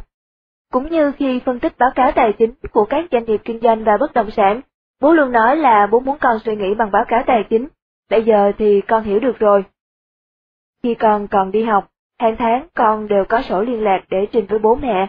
Cuối học kỳ, con có học bạ ghi lại kết quả học tập của con. Báo cáo tài chính là học bạ của con khi rời trường. Vấn đề ở chỗ, vì mọi người không được dạy đọc hiểu hay lập báo cáo tài chính, họ không biết làm thế nào sau khi rời trường. Nhiều người có điểm rớt trong báo cáo tài chính của riêng họ, mà họ vẫn không hay biết, chỉ vì họ có một việc làm lương cao và một ngôi nhà đẹp. Nếu như ta có thể cho điểm, bất kỳ người nào không được độc lập về tài chính ở tuổi 45 sẽ đều bị ta cho rớt hết. Ta nói như vậy không ác ý đâu, mà vì ta muốn mọi người tỉnh giấc và làm một điều gì đó khác hẳn, trước khi họ đánh mất đi tài sản quan trọng nhất của mình, là thời gian. Như vậy, bố làm giảm rủi ro nhờ khả năng đọc hiểu báo cáo tài chính. Tôi đáp, một người cần phải kiểm soát được báo cáo tài chính của mình trước khi bắt tay vào đầu tư. Đúng vậy, người nói. Cả quá trình mà ta nói với con về sự kiểm soát bản thân con cũng chính là sự kiểm soát báo cáo tài chính của con. Nhiều người muốn đầu tư bởi vì họ đang kẹt nợ Đầu tư chỉ vì mục đích kiếm được càng nhiều tiền, để con có thể trả nợ, mua một căn nhà to hơn hay một chiếc ô tô đời mới chỉ là kế hoạch của một kẻ ngu. Còn đầu tư vì một mục đích duy nhất, tích lũy tài sản mà qua đó chuyển đổi thu nhập từ lương của con thành thu nhập thụ động hay thu nhập từ danh mục đầu tư. Mục đích chuyển đổi thu nhập đó chính là mục tiêu duy nhất của một nhà đầu tư thực thụ. Nhưng để đạt được mục tiêu đó, đòi hỏi con phải có nhiều hiểu biết sâu sắc về tài chính chứ không chỉ là chuyện cân đối thu chi. Hết phần 1, chương 15, bài học đầu tư số 13, hiểu biết về tài chính để giảm rủi ro. Phần 1, bạn có sẵn sàng trở thành nhà đầu tư chưa? Chương 16, bài học đầu tư số 14, hiểu biết tài chính theo cách đơn giản, những điều cơ bản. Một nhà đầu tư chuyên nghiệp cần phải có khả năng đọc hiểu nhiều bản báo cáo tài chính khác nhau, trong đó chủ yếu là bản tóm tắt thu nhập và bản cân đối tài chính. Tôi không là chuyên viên kế toán, thế nhưng tôi đã tham dự nhiều khóa học về kế toán. Hầu hết trong các khóa, điều làm tôi ngạc nhiên nhất là các vị giảng viên đều chỉ tập trung vào một bản báo cáo mà không hề đề cập đến mối quan hệ giữa hai bản báo cáo đó. Nói khác đi, các vị ấy không bao giờ giải thích tại sao bản báo cáo này lại quan trọng đối với bản báo cáo kia và ngược lại. Người bố giàu cho rằng mối quan hệ giữa hai bản báo cáo đó nói lên tất cả. Người sẽ nói, làm sao con hiểu được báo cáo này mà không có báo cáo kia? Làm sao con có thể cho đó là tài sản nợ mà không có cột thu nhập hay cột chi phí? Người tiếp tục, không phải chỉ vì được liệt kê trong cột tài sản mà có thể coi thứ ấy là tài sản. Tôi nghĩ câu nói đó là quan trọng nhất. Người nói, lý do khiến cho mọi người gặp khó khăn về tiền bạc là vì họ mua nợ nhưng lại liệt kê trong cột tài sản. Nhiều người gọi căn nhà của mình là tài sản, nhưng thực chất nó chỉ là nợ. Nếu bạn còn nhớ quy tắc Next Time, bạn có thể biết tại sao chi tiết nhỏ nhặt ta hay bỏ qua đó lại có thể khiến cho một đời người luôn vật lộn với tài chính, thay vì được tự do về mặt tiền bạc. Người bố giàu còn nói, nếu con muốn giàu qua nhiều thế hệ, con và con cháu của con phải biết sự khác nhau giữa tài sản và nợ. Con cần phải biết sự khác nhau giữa một thứ có giá trị và một thứ không có giá trị. Sau khi tập một phát hành, nhiều người hỏi, thế ý của ông ta là đừng nên mua nhà à? Câu trả lời, không, ý của ông ta không phải là như vậy. Người bố giàu chỉ muốn nhấn mạnh vào tầm quan trọng của sự hiểu biết về tài chính. Người nói, đừng gọi một thứ nợ là tài sản, cho dù thứ đó là căn nhà của con đi nữa. Nhiều người khác cũng đã hỏi, nếu tôi trả hết nợ mua nhà, căn nhà đó có trở thành tài sản không? Một lần nữa, câu trả lời trong phần lớn trường hợp là, không đâu, không phải vì anh trả hết nợ mà căn nhà trở thành tài sản. Lý do của câu trả lời đó nằm ở lưu lượng tiền mặt của bạn. Đối với hầu hết mọi người, cho dù bạn không còn nợ mua nhà, vẫn còn các chi phí khác và thuế đất mà bạn phải trả. Trong thực tế, bạn không bao giờ có quyền sở hữu đất của bạn cả, mà mọi mảnh đất đều thuộc quyền sở hữu của chính phủ. Đó là lý do tại sao mà người ta gọi địa ốc là real estate. Chữ real trong tiếng Anh xuất phát từ chữ royal của tiếng Latin, nghĩa là hoàng gia. Nếu bạn không tin điều đó, cứ thử đừng trả thuế đất xem, bạn sẽ biết ngay ai là chủ sở hữu cho dù bạn còn hay đã trả hết nợ thế chấp. Người bố giàu rất thích làm chủ các ngôi nhà, người cho rằng căn nhà là nơi an toàn để cất giữ tiền của bạn, nhưng nó không nhất thiết là tài sản. Trong thực tế, một khi đã tích lũy được đủ bất động sản, người và gia đình đã dọn về sống trong một ngôi nhà to lớn và tuyệt đẹp. Chính những tài sản bất động sản kia đã tạo ra lượng tiền mặt cho phép người mua được tòa biệt thự to lớn ấy. Ý của người là, không nên gọi nợ là tài sản, cũng như không nên mua nợ mà vẫn cho rằng nó là tài sản. Đó chính là một trong những sai lầm lớn nhất của mọi người. Người nói, nếu một thứ là nợ, còn tốt hơn cứ gọi nó là nợ và theo dõi thật kỹ. Lưu lượng tiền mặt, cụm từ quan trọng. Đối với người bố giàu, những từ quan trọng nhất trong kinh doanh và đầu tư chính là lưu lượng tiền mặt. Người nói, cũng như một ngư dân phải theo dõi sự lên xuống của triều cường, một nhà đầu tư và một doanh nhân phải theo dõi xích sao bất kỳ thay đổi nào trong lưu lượng tiền mặt. Những người và những doanh nghiệp thường gặp khó khăn về tài chính là vì họ không kiểm soát được lưu lượng tiền mặt của mình. Hiểu biết về tài chính theo cách đơn giản của người bố giàu. Ngày hôm nay, các kế toán viên làm phần công việc sổ sách, và tôi vẫn dùng các sơ đồ đơn giản của người bố giàu làm hướng dẫn. Cho nên, nếu các bạn có thể hiểu các sơ đồ dưới đây, bạn sẽ có nhiều cơ hội hơn trên con đường làm giàu. Hãy để phần công việc chuyên môn cho các kế toán viên. Việc mà bạn cần quan tâm là kiểm soát các con số tài chính và hướng dẫn chúng trên con đường làm giàu của bạn. Bài học số 1 Chính hướng di chuyển của tiền bạc sẽ quyết định một thứ là tài sản hay nợ. Nói cách khác, không phải vì những người môi giới địa ốc gọi nhà của bạn là tài sản, thì nó sẽ là tài sản. Đây là sơ đồ lưu lượng tiền mặt của một tài sản. Người bố giàu định nghĩa, tài sản là thứ đem tiền đến cho bạn. Còn đây là sơ đồ lưu lượng tiền mặt của nợ, người bố giàu định nghĩa, nợ là thứ làm cho bạn mất tiền. Phát sinh rắc rối, Người bố giàu cũng nói với tôi, rắc rối phát sinh bởi vì phương pháp kế toán cho phép chúng ta có thể liệt kê cả tài sản và nợ trong cột tài sản. Người vẽ lên giấy sơ đồ dưới đây và nói, rắc rối nằm ở đây. Người nói, trong sơ đồ này, chúng ta có một căn nhà trị giá 100.000 đô. Người sở hữu căn nhà đã trả trước 20.000 đô và mượn nợ thế chấp 80.000 đô. Làm thế nào con biết căn nhà này là tài sản hay nợ? Căn nhà chẳng lẽ được coi là tài sản chỉ bởi vì nó được kê trong cột tài sản? Câu trả lời dĩ nhiên là không. Để muốn biết nó là tài sản hay là nợ, bạn cần phải nhìn vào bản tóm tắt thu nhập. Người bố giàu vẽ tiếp sơ đồ sau và nói, căn nhà này là nợ. Con có thể bảo nó là nợ bởi vì các khoản được kê trong cột chi phí, trong khi ở cột thu nhập không có gì cả. Biến nợ thành tài sản. Sau đó người bố giàu thêm vào hai hàng trong sơ đồ, thu nhập cho thuê và thu nhập cho thuê ròng. Người nói, sự khác nhau chính là ở từ khóa ròng. Thay đổi đó trên báo cáo tài chính đã làm căn nhà từ nợ trở thành tài sản. Sau đó, người bố giàu thêm các con số để tôi có thể hiểu rõ hơn. Chẳng hạn, tổng chi phí cho căn nhà này vào khoảng 1.000 đô, bao gồm tiền trả nợ, thuế đất, bảo hiểm, điện nước và trùng tu sửa chữa. Còn cho thuê mỗi tháng được 1.200 đô, như vậy thu nhập trồng mỗi tháng của con là 200 đô, điều đó chứng tỏ căn nhà là tài sản. Nhưng nếu cùng mức chi phí và con chỉ cho thuê mỗi tháng được 800 đô, con sẽ bị lỗ 200 đô. Như vậy, cho dù thu nhập cho thuê của con mỗi tháng là 800 đô, căn nhà đó vẫn là nợ. Thế mà ta vẫn nghe mọi người nói, nhưng nếu tôi bán căn hộ đó cao hơn lúc tôi mua, thế thì nó sẽ trở thành tài sản. Đúng vậy, nhưng điều đó chỉ xảy ra vào một lúc nào đó sau này. Tuy nhiên, nhiều khi giá nhà lại giảm trên thị trường, do đó hành động theo câu tục ngữ, đừng đếm gà con trước khi trứng nở, là một thái độ khôn ngoan về tiền bạc. Chính phủ thay đổi luật Sau đợt cải cách luật thuế vào năm 1986, hàng tỷ đô la bị mất trắng trên thị trường địa ốc Mỹ.